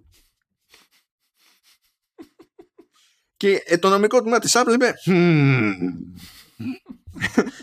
όχι Apple, όχι, όχι, σκάσε λίγο Apple, δηλαδή, όχι, όχι. Πρέπει να καταλαβαίνεις που υπάρχουν κάποια όρια που είναι δεν. Όχι. Δηλαδή, for Christ's sake, όχι. Μάρε φίλε, μάρε φίλε, Είναι όλα τα μήλα ή όσα έχουν κουκούτσι ή τα πράσινα, ξέρω εγώ. δεν- ξέρω εγώ μπορεί να είναι μόνο τα Smith, μπορεί να είναι μόνο, δεν ξέρω ρε φίλε, ειλικρινά, δηλαδή δεν ξέρω τι καπνό φουμάρουν σε αυτή την περίπτωση. Είναι, ε, σταματήστε λίγο από αυτή τα ιδέα. Anyway. Και είμαι σίγουρος ότι σύντομα θα δούμε, ξέρεις, ε, σταματάμε και το παίρνουμε πίσω και τέτοια. Δεν νομίζω να τους νοιάζει φυσικά. Αλλά εντάξει, παιδιά, αυτό είναι. Εντάξει, Αυτά συμβαίνουν επειδή έχεις να κάνεις με Αμερικανική εταιρεία. Αν και έχω παράδειγμα και από Ευρωπαϊκή εταιρεία που είναι ανάλογα κωμικό, δεν θυμάμαι να το έχω ξαναπεί εδώ. Ε, ε, ε, Λεωνίδα, θυμάσαι το PSV. Το PSV, για... ναι, κάτι θυμάμαι. Το κράταγα στα χέρια μου κάποια στιγμή. Ναι, α- αυτό λοιπόν, έτσι. Τελευταίο φορητό της Sony, ρε παιδί μου. Λοιπόν, όταν είχε, ήταν έτοιμη για το λανσάρισμα, είχε κάνει πρόθεση, δηλαδή είχε παρουσιάσει την κονσόλα, τα, είχε τα, το branding έτοιμο, τα πάντα όλα. Και πετάχτηκε μια ευρωπαϊκή εταιρεία, νομίζω με συμπληρώματα διατροφής, κάτι τέτοιο. Βιταμίνες, ιστορίες. Που λεγόταν Β. Και έκανε κόμπλα στη Sony γιατί λέει ότι εκείνη χρησιμοποιεί το όνομα Β τόσα χρόνια και στην ουσία η Sony εκμεταλλεύεται τη δική της φήμη για να, για να πετύχει στην αγορά και λες πια ποιο τι λες αγόρι μου και στην αρχή το, πρωτόδικα δικαιώθηκε η Β και πήγαινε να πάθει ζημιά η Sony αλλά στην έφεση τη γλίτωσε και λες Χριστέ μου why; Απλά why; Οπότε ναι, να μην λέω ότι είναι μόνο αμερικανικό φαινόμενο αυτό το πράγμα. Εντάξει. Δια, διαβάζω τα comments κάτω από το θέμα για τη σειρά, αυτό για το Appleman, και έχει ένα που δεν καταλαβαίνω όμως τι εννοεί ο ποιητής. Λέει «Oh, go, αστεράκι, αστεράκι, αστεράκι, αστεράκι, yourself Apple». Τι, τι εννοεί; Ε, δεν ξέρω, κάποια ευχή πρέπει να είναι. Α, ναι. Δεν ξέρω. Εντάξει. Νομίζω ότι αυτά τα γενικά τα, τα άστρα στη, στην ανθρωπότητα έχουν συμβολικό χαρακτήρα, συνήθως θετικό. Α, εντάξει, εντάξει. Οπότε την, ε, πώς το λένε, την ενισχύει να συνεχίσει τον αγώνα της, το δίκαιο. Εντάξει. Αστεράκι, αστεράκι, αστεράκι, yourself Apple. Ναι, εντάξει, ναι, έχει νόημα. Δηλαδή, εντάξει, ε, ντροπή. Και άκουλε το, αυτό, το, το αίτημα που τους στείλανε είναι 467 σελίδες. Όλα τα μήλα της λαϊκής. δεν μπορεί ρε φίλε, δεν μπορεί, δεν μπορεί. Δηλαδή, είναι αυτό, πώς λέω πολλές φορές ότι ε, ε, ε, για, για Google exec ξέρω εγώ ότι παρά είστε devs και πρέπει να, να γίνετε λίγο πιο human και τα λοιπά, εδώ είναι το παρά είστε lawyers. Δηλαδή, έχετε μπερδευτεί λίγο για, το, για το πράγμα. Όπα, αράξτε λίγο στα κυβικά σας, ξέρω εγώ. Τέλος πάντων, τώρα μπορούμε να πάμε στα λεφτά. Να πούμε τίποτα που είναι όντως κωμικό. Ε, Έβγαλες; Έβγαλα. Εγώ δεν βγάζω, εγώ δεν βγάζω μία. Η Apple που είχε πει εκεί πέρα ότι παιδιά να ξέρετε θα χάσουμε τζίρο γιατί δεν, δεν, δεν μας φτάνουν τα προϊόντα, δεν μας φτάνουν τα τσιπάκια Εντάξει, ανακοίνωσε το, το, μεγαλύτερο τζίρο τα αντίστοιχου τριμήνου ever, 123,95 δισεκατομμύρια δολάρια. Είναι, είναι μετριόφρονο, παιδί μου. Λέει, θα χάσαμε, θα χάναμε, αλλά τελικά... Εγώ θέλω να καταγγείλω ότι ενώ είναι, το ποσό είναι 123,95, έχω πετύχει τίτλους edition που το μεταφέρουν ως 123,9, αποδεικνύοντας ότι δεν μάθανε ποτέ τι, τι σημαίνει στρογγυλοποίηση. Και το λυπηρότερο όλων είναι αυτό, το, αυτή η λανθασμένη στρογγυλοποίηση γίνεται από το CNBC. Επίσης το 5 είναι δισεκατομμύρια, έτσι δεν είναι 5 φακές, έτσι, δηλαδή έχει, έχει νόημα. Άλλο 9, άλλο 95. Ναι, ναι. ε, πώς ξέρεις ότι είσαι σε τέτοιο, στην ουσία σε οικονομικό site. Το πρώτο μέγεθος που αναφέρει σε quarter results, ας πούμε, είναι το, το μέρισμα. Ναι, εντάξει. Που δεν ξέρεις καντίνα, ας πούμε, έτσι. Λοιπόν, απλά θα, θα πιάσουμε λίγο τα, τα μεγέθη. Πρώτα απ' όλα να πούμε ότι στην ουσία ξεπέρασε ε, σχεδόν όλες τις προβλέψεις της αγοράς παντού με εξαίρεση το τζίρο του iPad που νομίζω είναι και η μόνη κατηγορία που, που είχε μείωση. Αλλά κατά τα άλλα, ακούστε εδώ. Μέρισμα για αυτούς που έχουν μετοχές ε, 25% πάνω σε σχέση με πέρυσι. Τζίρος 11% πάνω σε σχέση με πέρυσι 123,9 επιμένει το CNBC ε, σε σχέση με πέρυσι. Τζίρος iPhone 9% ε, πάνω σε σχέση με πέρυσι. Τζίρος υπηρεσιών 24% πάνω σε σχέση με πέρυσι. Other products που είναι Apple Watch, AirPods κτλ. 13% ε, πάνω σε σχέση με πέρυσι. Mac 25% πάνω σε σχέση με πέρυσι. Το πιο μαγικό νούμερο, έτσι. ναι. iPad 14% κάτω. Ω προς αυτό είχε προειδοποιήσει κιόλας ότι εκεί που θα έχει το μεγαλύτερο πρόβλημα με έλλειψη προϊόντων το είχε πει στο, στο προηγούμενο τρίμηνο ότι θα ισχύει σε αυτό το τρίμηνο. Ότι είναι στο iPad. Δηλαδή αυτό το, το περίμενε. Ότι δεν. Και το περιθώριο κέρδους ε, ήταν, ε, ήρθε τελικά στο 43, το, καθάρι, το ακαθάριστο αυτό έτσι, 43,8% ε, ενώ η αγορά υπολόγιζε 41,7%. Εντάξει. Χαλαρά, χαλαρά. Όχι, όχι, περίμενε, καταστρέφεται γιατί πέφτει το iPad. είδα κάπου που λέει ότι υπάρχει ανησυχία λέει, για το iPad και για την Ιαπωνική αγορά. Για να καταλάβετε τώρα πόσο αστείο είναι αυτό το concept. Στην Ιαπωνική αγορά το iPhone έχει υψηλότερο μερίδιο αγοράς από ό,τι έχει στην Αμερική. Α, ωραία. Είναι η μόνη αγορά που το έχει καταφέρει αυτό. είναι, δηλαδή, θα πεις κάποια στιγμή δεν, δεν, δεν πάει άλλο. Τι θέλεις, 200%. Ε, να σου πω τώρα, τη, τη μείωση του iPad την ε, ρίχνουν στην πανδημία και στη, ξέρεις, στη διάθεση των προϊόντων στην αγορά ή απλά πέφτει το Κοίτα, στο conference call ε, ε, νομίζω ότι είναι διπλό το πράγμα. Το conference call ε, αναφέρθηκε όπως και είχε, το ξέραμε, δηλαδή είχε πέσει προειδοποίηση από, πριν από τρεις μήνες όπως είπα, ε, ότι είχαν λείψει τα λεγόμενα legacy nodes. Κοινώς, ε, άμα μπορούσαν να φτιάξουν κάτι στα 7 nano, ας πούμε, που είναι προηγούμενοι επεξεργαστές που είναι στα, σε φθηνότερα iPad, προτιμούσαν να το κάνουν κάτι άλλο από, αντί για επεξεργαστή που είναι για iPad. Ας το πούμε έτσι. Επειδή παίζει το σφίξιμο, ρε παιδί. Ταυτόχρονα βέβαια το iPad αναπτύσσεται πιο αργά πλέον από ό,τι αναπτύσσει το Mac. Πλέον το iPad σαν segment, όχι μόνο τώρα, αλλά είναι το trend τέτοιο ρε παιδί μου, ε, είναι κάτω από το Giro που κάνει ο Mac. Ε, τώρα υπάρχει μια συζήτηση εκεί για το κατά πόσο ε, η ανάπτυξη του Mac είναι αυτή που υπονοείται χάρη στο, στο Apple Silicon ε, διότι αν μπει στη διαδικασία και μετρήσεις την πορεία ε, στην αύξηση των μεγεθών σε σχέση με προηγούμενες χρονιές όπου δεν υπήρχε ως επιλογή το Apple Silicon ε, δεν φαίνεται ε, κάποιο αντίστοιχο bump αλλά τώρα αυτό είναι άλλο debate και θέλει πιο καλή μελέτη σε χρονολογικές σειρές και δεν την πάλευα. Λυπάμαι γι' αυτό έτσι, αυτή την ένδειξη αδυναμίας. Αλλά ναι, οκ, okay, ξέρω εγώ. Άρα να, να θεωρήσω ότι τα φτηνά είναι που κάναν τη ζημιά, ότι δεν είχε αρκετά ε, για να χωθεί. Γιατί τα προ πόσο πια να πουλήσει. Γιατί τα legacy notes που λένε εξορισμού θα είναι πάντα στα πιο φτηνά. Ανά πάσα χρονική στιγμή θα είναι πάντα στα πιο φτηνά. Οπότε εκεί πέρα υπάρχει μεγαλύτερο πρόβλημα, είναι και μεγαλύτερος ανταγωνισμός για τις παραγγελίες. Και η, η, λύση της Apple για, για το επόμενη χρονιά θα είναι ξέρεις, όλα τα iPad M1, ας πούμε, φτηνά ακριβά, για να μην έχουμε προβλήματα ε, διάθεσης.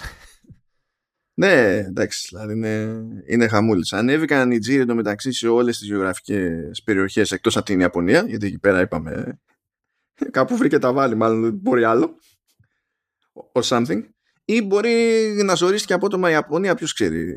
Δεν είναι ότι έχω και εικόνα ακριβώς τώρα για το τι παίζει εκεί πέρα.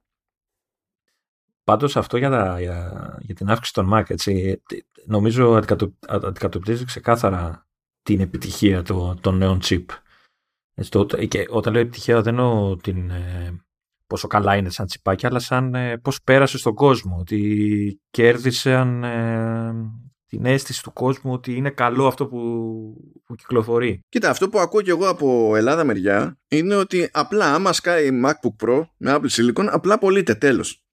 Να. Δηλαδή δεν είναι φάση τα περιμένουμε για αιώνες να πεις ότι είμαστε σε κατάσταση έλλειψης και προβληματικής διάθεσης, αλλά η φάση είναι άπαξ και φυτρώσει, έφυγε. Ναι, και αυτό νομίζω έχω καιρό να το ακούσω αν, αν το έχω ακούσει και ποτέ τα τελευταία χρόνια, έτσι. Μα δεν υπήρχε και λόγος. Τώρα όλοι αυτοί που ήταν με Intel, άμα τους έπαιρνε δηλαδή να κάνουν το έξοδο, θα, θα ήταν φάση τρίβουμε χέρια πόδια σαν τη μίγα, εδώ είμαστε, πάμε. Mm. Είμαστε σε τέτοιο ρας, ας το πούμε έτσι. Και επειδή είναι για πολύ large η, Apple, σε μερίσματα το ποσό που δίνει αυτό το τρίμηνο πίσω είναι 27 δισεκατομμύρια. Τίποτα δεν είναι ε, απλό μέγεθος στην Apple. Ε, να σου πω ότι ε, εμείς τι θα πάρουμε από αυτά; Ε, Εμείς θα πάρουμε. Δεν ξέρω, θα, πρώτα απ' όλα θα αλλάξουμε το δολάριο, θα το κάνουμε ρουπίες. Ναι. Όχι, βλέπω, βλέπω μια φωτογραφία στο, στο άρθρο που έχω ανοίξει που είναι ο Κουκ και κρατάει ένα τριαντάφυλλο. Πώ μας δώσουν το τριαντάφυλλο μας. Όχι, το κρατάει για να κάτσουμε από πάνω. Με τα γκάθια. Ναι, ναι, ναι, ναι όχι, πρέπει, θα, θα είναι βαθύ κάθισμα. Α. Ναι, αλλά μήπως είναι απαγορευμένη αγάπη, έτσι κατάλαβες όπου λέγαμε πριν. Ε, τότε θα, γίνουμε, θα βγούμε και στο Apple TV. Plus. τότε... Ωραία. Εντάξει. Ήρθε το τέλος.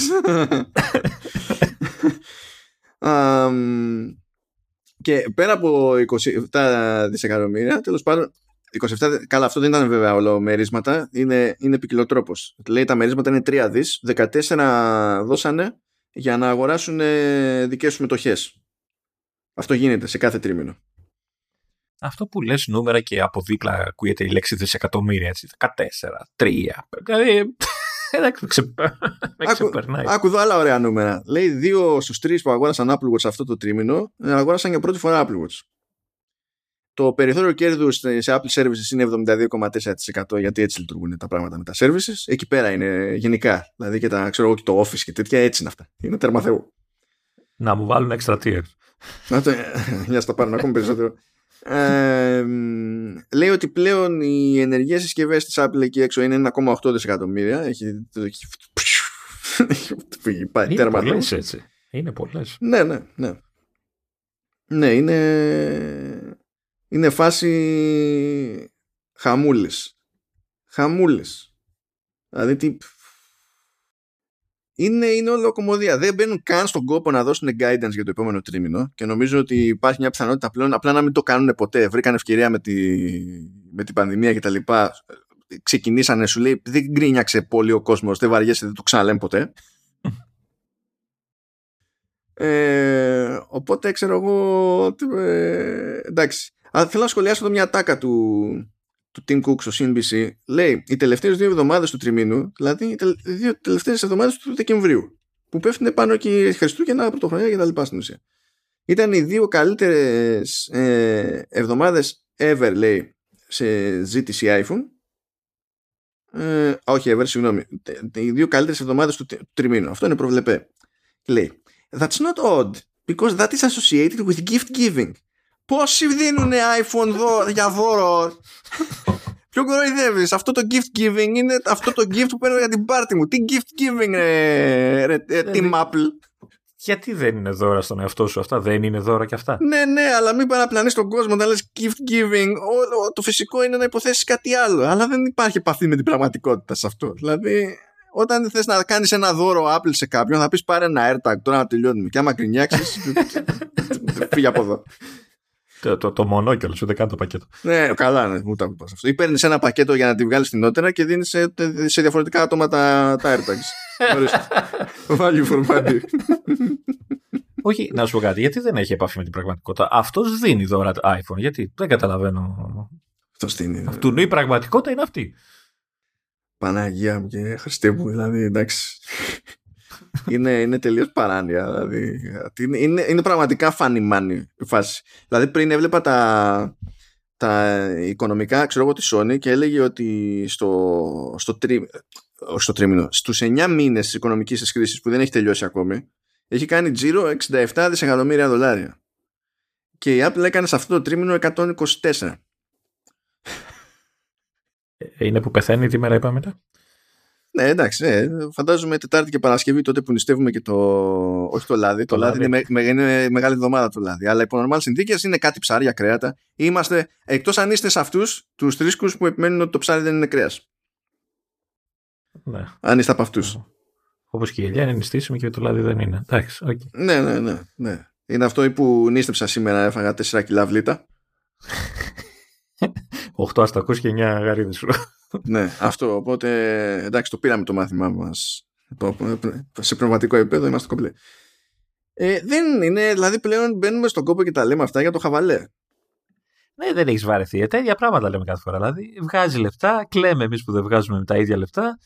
Και αυτό που είπε πάντως ο Κουκ είναι ότι για το τρίμηνο που έχει ξεκινήσει, δηλαδή είναι, που είναι, δηλαδή είναι Ιανουάριος, Φεβρουάριος, Μάρτιος, ε, ε, υπολογίζεις ότι θα έχουμε βελτίωση σε θέμα διαθεσιμότητας, οπότε δεν θα έχει την ίδια πίεση. Ω, θα ξεφύγουν μετά, έτσι. Κάπως το ίσιοσε. Ε, εντάξει, τώρα μετά τις γιορτές δεν πρόκειται να. Δηλαδή θα κάνουν πάλι ρεκόρ because reasons. εντάξει, από συνήθεια. Αλλά ε, δεν πρόκειται να πιάσουν τέτοιο νούμερο όπως είναι τώρα τις γιορτές. Πάντα αυτό το τρίμηνο είναι το μεγαλύτερο της παιδί μου που παίζει. Ε, οπότε, δηλαδή, μάλλον κάτι έχουν ισιώσει σε αυτό το μέτωπο, ας πούμε, προχωρώντας. Θα δούμε πώς πάει η φάση. Ε, επίσης είπε ότι οι ενεργές συνδρομές στις πλατφόρμες της Apple είναι 785 εκατομμύρια. Να διευκρινίσουμε ξανά ότι αυτό δεν σημαίνει συνδρομές σε υπηρεσίες Apple αυτό σημαίνει συνδρομές γενικά. Ε, το οποίο νούμερο νομίζω ότι και μόνο που αναφέρεται θα εκνευρίζει κόσμο διότι στην ουσία το συνυπολογίζει αυτό στο τζίρο της γνωρίζοντας ότι στην ουσία από τις συνδρομές των άλλων κρατάει 15 με 30% και θα τρελαίνονται καθώς τρέχει το γνωστό debate. Ε, εμένα δεν μου αρέσει γενικά το ότι δεν δίνει ένα νούμερο για τις δικές συνδρομές δεν περιμένω να μου πει ξεχωριστά για Apple TV Plus. Δεν πρόκειται να πει, δεν θα το κάνει. Γενικά υπάρχει μια τάση να κόβει πληροφορίες και να περιορίζει το λένε και περισσότερο σε αυτές που την υποχρεώνει ο νόμος να μοιράζεται. Που είναι ένα trend που παίζει γενικά σε μεγάλες εταιρείες. Δυστυχώς δεν είναι ε, μονοχούι της Apple αυτό το πράγμα. Αλλά ρε φίλε, κάνει τουλάχιστον ένα διαχωρισμό να πεις ότι 785 ενεργέ συνδρομές, ναι, οι τόσες ξέρω εγώ είναι σε Apple Services, όντως. Ναι. Και ας είναι για όπου να είναι, δεν βαριέσαι. Πιθανότατα δεν συμφέρει το νούμερο, τι να πω. Και το, το άλλο σχόλιο που έκανε είναι λέει, για, ε, σε σχετική ερώτηση, ξέρω εγώ, για το Apple TV Plus και κάναμε ποια λογική μπαίνουν στην διαδικασία και αποφασίζουν τι θα χρηματοδοτήσουν κτλ. Και, και από τις πιο, δηλαδή, πόσο πιο Apple μπορεί να είναι αυτή η ατάκα, λέει ότι δεν διαλέγουμε λέει, περιεχόμενο για το Apple TV Plus με βάση λέει, το οικονομικό. Το ζήτημά μας λέει δεν είναι αν θα βγάλουμε χρήματα στην ίδια την παραγωγή. Δηλαδή, casual. Δηλαδή, Μα ενδιαφέρει η ποιότητα. Και καλά. Καλά, αυτό θα στο πει εννοείται. Storytellers και αυτό και να δίνουμε ελπίδα στον κόσμο και αυτά είναι μπουρδες. Αυτό είναι Silicon Valley. Ε, Κοίτα, μπουρδα είναι και αυτό που λέει ότι δεν κάνουμε financial decisions. Έτσι. Δηλαδή, τι δεν είσαι εταιρεία; Τι θέλει να μας πει τώρα; Τι θα σου πει τώρα αυτός; Εγώ βλέπω, θα σου πει, αυτή είναι η διαφορά στο level του παιχνιδιού. Ότι αυτός βλέπει το Apple TV Plus ως ένα κομμάτι του γενικότερου παιχνιδιού που λέγεται Κάνουμε μόντα με Apple Services Οπότε το ζήτημά μου δεν είναι αν να υπολογίσω και καλά με κάποιο τρόπο αν η τάδε ταινία που αγόρασα με τόσα λεφτά μου απέφερε αυτό που περίμενα. Χαίστηκα, θα σου πει. Εμένα με νοιάζει στη σούμα τι γίνεται. Και αν έχω retention, αν τον κρατάνε τον άλλον να με πληρώνει κάθε μήνα, ξέρω εγώ. Αν φεύγει, πόσο εύκολα φεύγει, πόσο εύκολα επανέρχεται. Και αυτά, αυτά είναι που του νοιάζουν. Και αυτό μπορεί να το λέει μια εταιρεία που δεν ζει από αυτό. Να. Γι' αυτό είναι τελείως άλλη φάση που έχουν μπει εταιρείες τεχνολογίας σε αυτό το χώρο. Επειδή έχουν την άνεση να σκέφτονται τελείως αλλιώς. Και το θυμίζω πολύ συχνά αυτό το, στον κόσμο, διότι αναγκαστικά πρέπει να ζυγίσεις κάποιες κινήσεις αλλιώς και εσύ ως εξωτερικός παρατηρητής. Και να μην πω πόσες φορές πρέπει να το εξηγήσω αυτό μετά την εξαγορά Activision Blizzard από τη Microsoft. Έχω συγχαθεί, Δηλαδή, εντάξει. Anyway, ε, για να, να προσποιηθούμε ότι υπάρχει λίγο χιούμορ, έχω κρατήσει, κάνω εδώ έτσι μια αλχημία, κρατήσαμε, κράτησα κάβα για το επόμενο Λεωνίδα, δεν θα έχεις παράπονο, μια χαρά να περάσουμε και στο 159, αλλά για να κλείσουμε το 158 έχω δύο πραγματάκια. Βγήκαν λοιπόν κάτι benchmarks για τους καινούριους Core i9 της Intel, δωδέκατης γενιάς είχε πει η Intel ότι σε διάφορα benchmarks τέλος πάντων ε, είμαστε πιο γρήγοροι από M1 Max. Και οκ. Okay. πριν πεις ό,τι είναι να πεις που θα πούμε ε, και μόνο έτσι, που γυρνάει μια εταιρεία όπως η Intel με τόσα χρόνια προϋπηρεσίας και προσφορά στο χώρο και δεν ξέρω τι και η πρώτη σύγκριση που κάνει είναι με ένα τσιπάκι που βγήκε χτες έτσι ε, ε, λέει πολλά, νομίζω. Άστα από αυτά που θα πούμε τώρα που εντάξει, γελάμε λίγα, δηλαδή, άμα το ψάξεις λίγο. Να αστεί οι ισχυρισμοί. Ναι, ναι. Πρώτα απ' όλα δεν μιλάμε για πλεονεκτήματα που είναι τέρμα Θεού ε, σε, γεν, σε γενικά benchmarks. Έτσι, γιατί υπάρχουν εφαρμογές στις οποίες με Intel έχεις μεγάλο πλεονέκτημα, διότι είναι θέματα, ξέρω εγώ, instruction sets που υποστηρίζει μια εφαρμογή που είναι instruction sets που βρίσκονται μόνο σε Intel. Οπότε, ε, ε ναι είναι με την ίδια λογική που έχει ProRes Acceleration στο Apple Silicon. Άμα δουλεύεις ProRes, τέλος. δηλαδή, χαίρομαι πολύ. Ναι. Αλλά γενικότερα, δηλαδή, αν σταθούμε στο τι κάνουν οι CPU cores, έτσι, άσε graphics, γιατί CPU cores, όταν κάθεσαι και μου λες ε, στο τάδε benchmark ε, είμαι 4% πιο πάνω από M1 Max ε, αλλά για να το καταφέρεις αυτό ε, και έως και 140 W και ο M1 Max και 40 Κά, κάπου χάνεις το, το νόημα ρε παιδί μου Ε, ναι, γιατί άμα πει η Apple μετά ότι κάτσε να δούμε πόσα τσιπάκια πρέπει, πώς πήρε να βάλω πάνω για να κάψω 140 βάτ και πει κάτσε να δούμε τώρα τι θα γίνει, δεν θα μείνει κολπιτρόξυλο. Ε, θα βάλει τρεις, τέσσερις ε, M1 Max πάνω. ναι, θα πει up yours, πώς σου φάνηκε τώρα. Δηλαδή ε, δεν. Και, και μιλάμε πάντα για λάπτοπ, γι' αυτό και μιλάμε για ρεύματα και τέτοια. Ε, δεν, δεν μιλάμε για desktop τώρα. Όχι, δεν μιλάμε για desktop. Χώρια που ε, καλό είναι αυτό το είμαστε 4% πιο γρήγορα, αλλά αυτό ισχύει μόνο μέσα στην πρίζα. Ναι. Γιατί μόλις μου από την πρίζα πεθάναν όλα. ναι. Έφυγε η μπαταρία, έπεσα, άλλαξαν, πήγαν τέρμα θεωρεί επιδόσεις και δεν είναι ότι και σε M1 Max δεν αλλάζουν οι συχνότητες ποτέ. Ανάλογα με το load, αλλά δεν σου κόβει από το ταβάνι. Άμα θέλει να τσιτώσει εκτός μπρίζας, θα τσιτώσει εκτός μπρίζας. Άμα είσαι με, με Intel εκτός μπρίζας και θέλει να τσιτώσει, θα σου πει καλά. Τσίτωσες εσύ. Τράβασε από εκεί. Θα βάλουμε turbo boost σε ένα πυρήνα και κάτι και θα δούμε μέχρι που θα βγουν σπίθες. Ε, ναι, δηλαδή ξέρω εγώ. Πού πας ρε φιλαράκι. Που λογικά είναι αυτά. Δηλαδή έτσι θα παίξει Intel. Τι να κάνει. Έτσι θα παίξει Intel.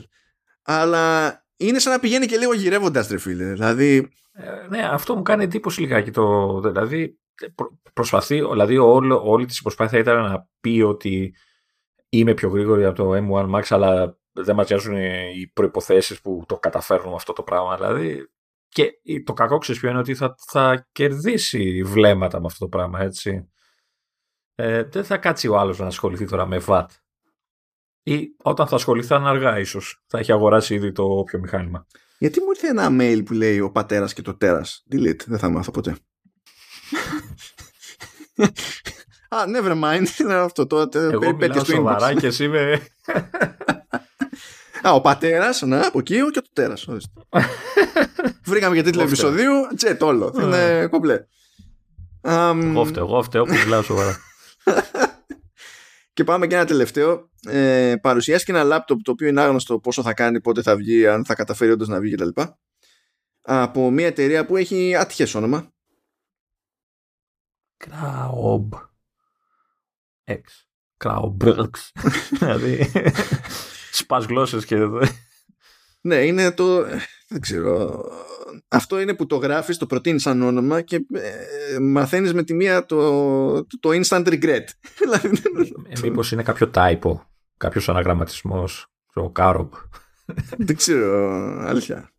Αλλά τέλος πάντων, είναι ένα λάπτοπ το οποίο λέει, είναι από αρχή μέχρι τέλος, ε, 7 χιλιοστά σε πάχος.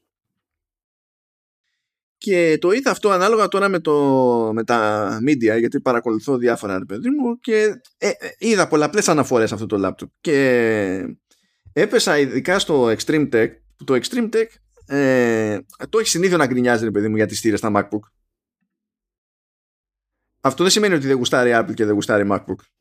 Ειδικά με Apple Silicon, να μην πω ότι έχει κάνει, έχει, και γίνουμε shocking τέλος πάντων εδώ πέρα. Είναι πετάνε τη σκούφια τους. Δεν είναι αυτό το point.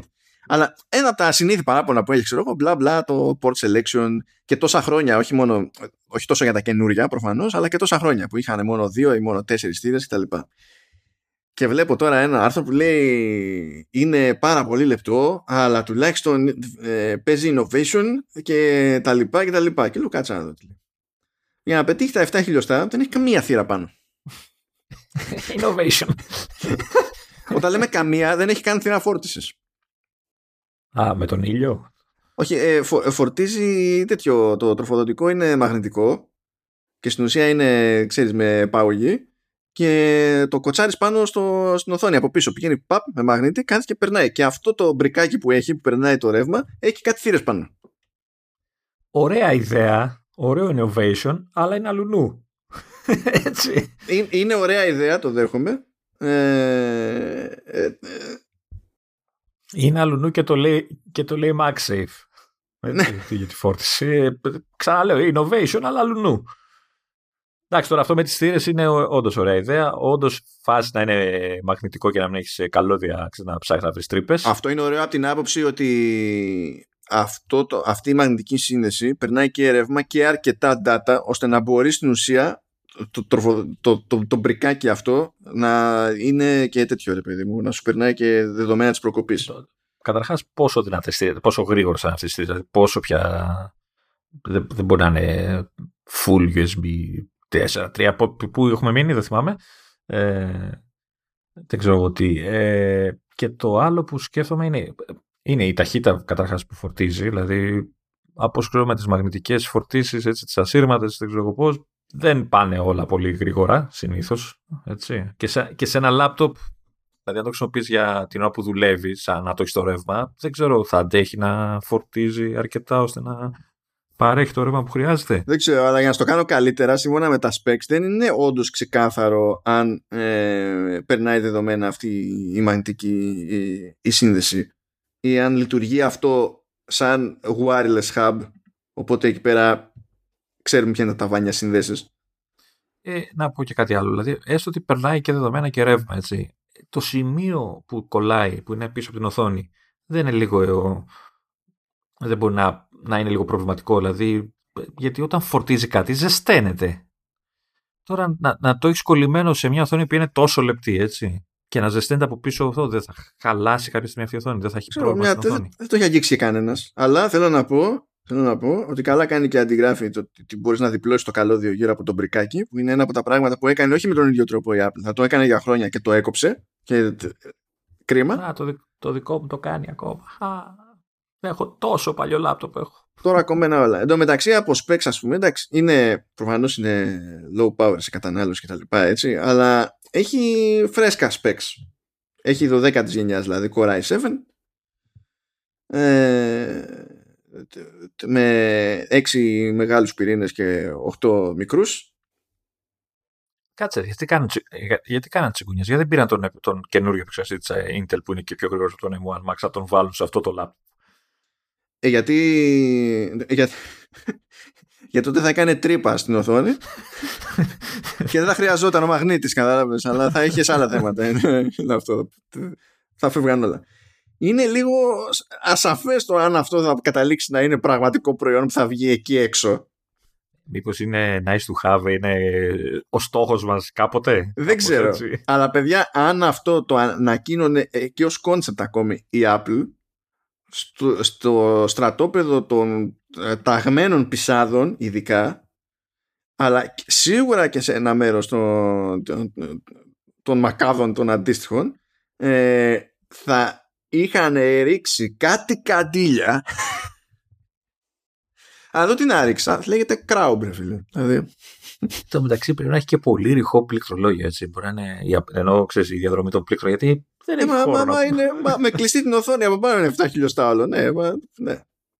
Που σου λέει ότι το καινούργιο το MacBook Air είναι στη μία του γωνιά είναι πιο λεπτό. Είναι 4 χιλιοστά. Ναι, αλλά στην άλλη μπάντα αυτά είναι τα 16. Είναι άλλα τάλα, πούμε. Και εκεί πέρα στην άλλη μπάντα μεριά είναι που είναι το πετρολόγιο. Δεν είναι.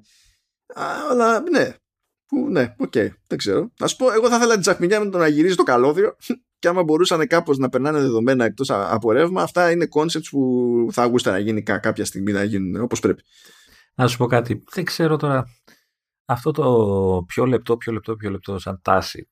Δεν ξέρω αν με βρίσκει. Δηλαδή να φτάσουμε σε ένα όριο. Δηλαδή να, αυτό που κάνει τώρα η Apple, δηλαδή ουσιαστικά έτσι, ε, έφτασε μέχρι τα άκρα και γυρνάει τώρα και φέρνει πάλι λειτουργίες και θύρες κτλ. Ε, δεν δε με ενδιαφέρει να είναι λεπτό το λάπτοπ μου. Με ενδιαφέρει να είναι ελαφρύ. Δεν ξέρω αν το ένα αποκλεί το, δηλαδή αν, έχω, αν είναι λεπτό το λάπτοπ γίνεται και ελαφρύ, άμα είναι χοντρό γίνεται και πιο βαρύ εντάξει, συνδέονται, αλλά έχει, έχεις επιλογές και στα υλικά. Δηλαδή, αν έφευγε από το αλουμίνιο και πήγε ένα ανθρακόνημα, θα ήταν πολύ ελαφρύτερο. Αλλά... Και η τσέπη, και η τσέπη στο ίδιο.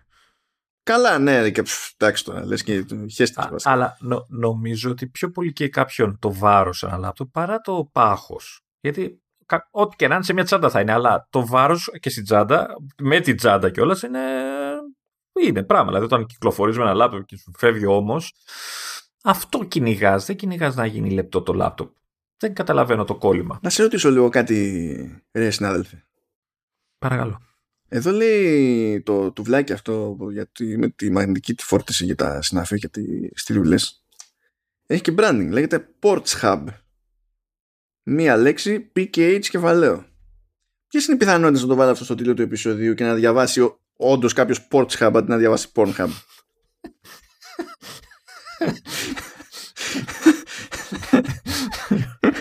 Θα μπορούσε να αντικαταστήσεις και το ρο με γιου.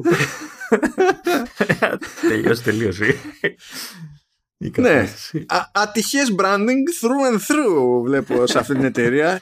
και έχει και το X. φυλάκια. Όλα μαζί. Ναι, δηλαδή δεν χρειάζεται καν να κάνω λογοπαίγνιο. Λειτουργεί από μόνο του, καταλαβαίνεις. Ναι, ναι, ναι. Και, και αν, είχε, αν, αν και το όνομα δεν είχε το όμικρο και ήταν Krabs. Έτσι δηλαδή. τα κολλάς όλα μετά.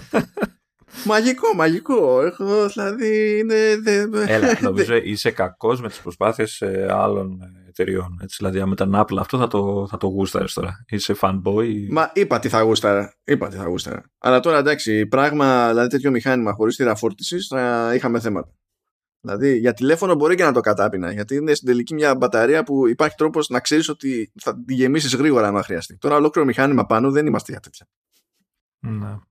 Που και πάλι ούτε ε, να μείνουμε έτσι χήμα στο τηλέφωνο πετάω τη, τη σκούφια μου με τη λογική ότι για τέτοια πράγματα προτιμώ καλύτερα να υπάρχει τουλάχιστον ένα backup. Δηλαδή το να μην υπάρχει έξτρα επιλογή σε θύρα για data είναι ένα ζήτημα. Το να μην υπάρχει ε, ε, μια εναλλακτική επιλογή για φόρτιση και σε ζημιά να, σε μία μπάντα να είσαι με τη μία σε άχρηστο μηχάνημα ε, ναι. ένα θεματάκι ε, θα το λύσει αυτό η Apple βάζοντας άλλους μαθητές σε άλλο σημείο. Θα κάνουμε μια συνεργασία με την Tesla και θα πηγαίνουμε σταθμούς φόρτισης εκεί και θα κάνουμε τα. με το ματσούκι αυτό το τεράστιο. θα το χώνεις όλο μέσα εκεί. Ο Christ. Ή θα το, ή θα το βάζει σε κλουβί μαζί με το ποτίκι που του γυρνάει τη ρόδα και θα κάνει πετάλια το ποτίκι και θα το φορτίζει με την. Ε, όπως κάναμε παλιά με το. Πώς το λέω, στο, στα, στα ποδήλατα που βάζαμε το, το πράγμα. Το δυναμό. Έτσι.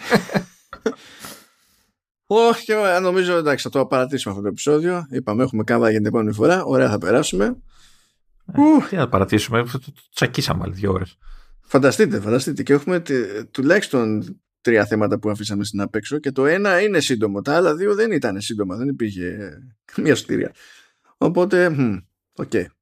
Αυτά, φίλες και φίλοι, πείτε όπου το πετυχαίνετε να λέτε περαστικά στο, στο Λεωνίδα, να ισιώσει να το πιάσει εκεί πέρα η φαρμακευτική αγωγή για να μην έχει άλλα. Δεν είναι κορονοϊός, δεν κολλάει. Δεν κολλάει. Ναι, ναι, όχι, δεν είναι.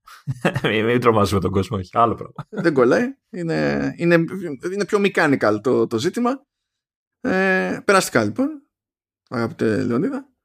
Και εδώ πέρα θα είμαστε. Θα τα ξαναπούμε την επόμενη εβδομάδα. Δεν ξέρω πόσα χιλιοστά θα έχουν μείνει μέχρι τότε, αλλά θα κάνουμε ό,τι μπορούμε. Ciao.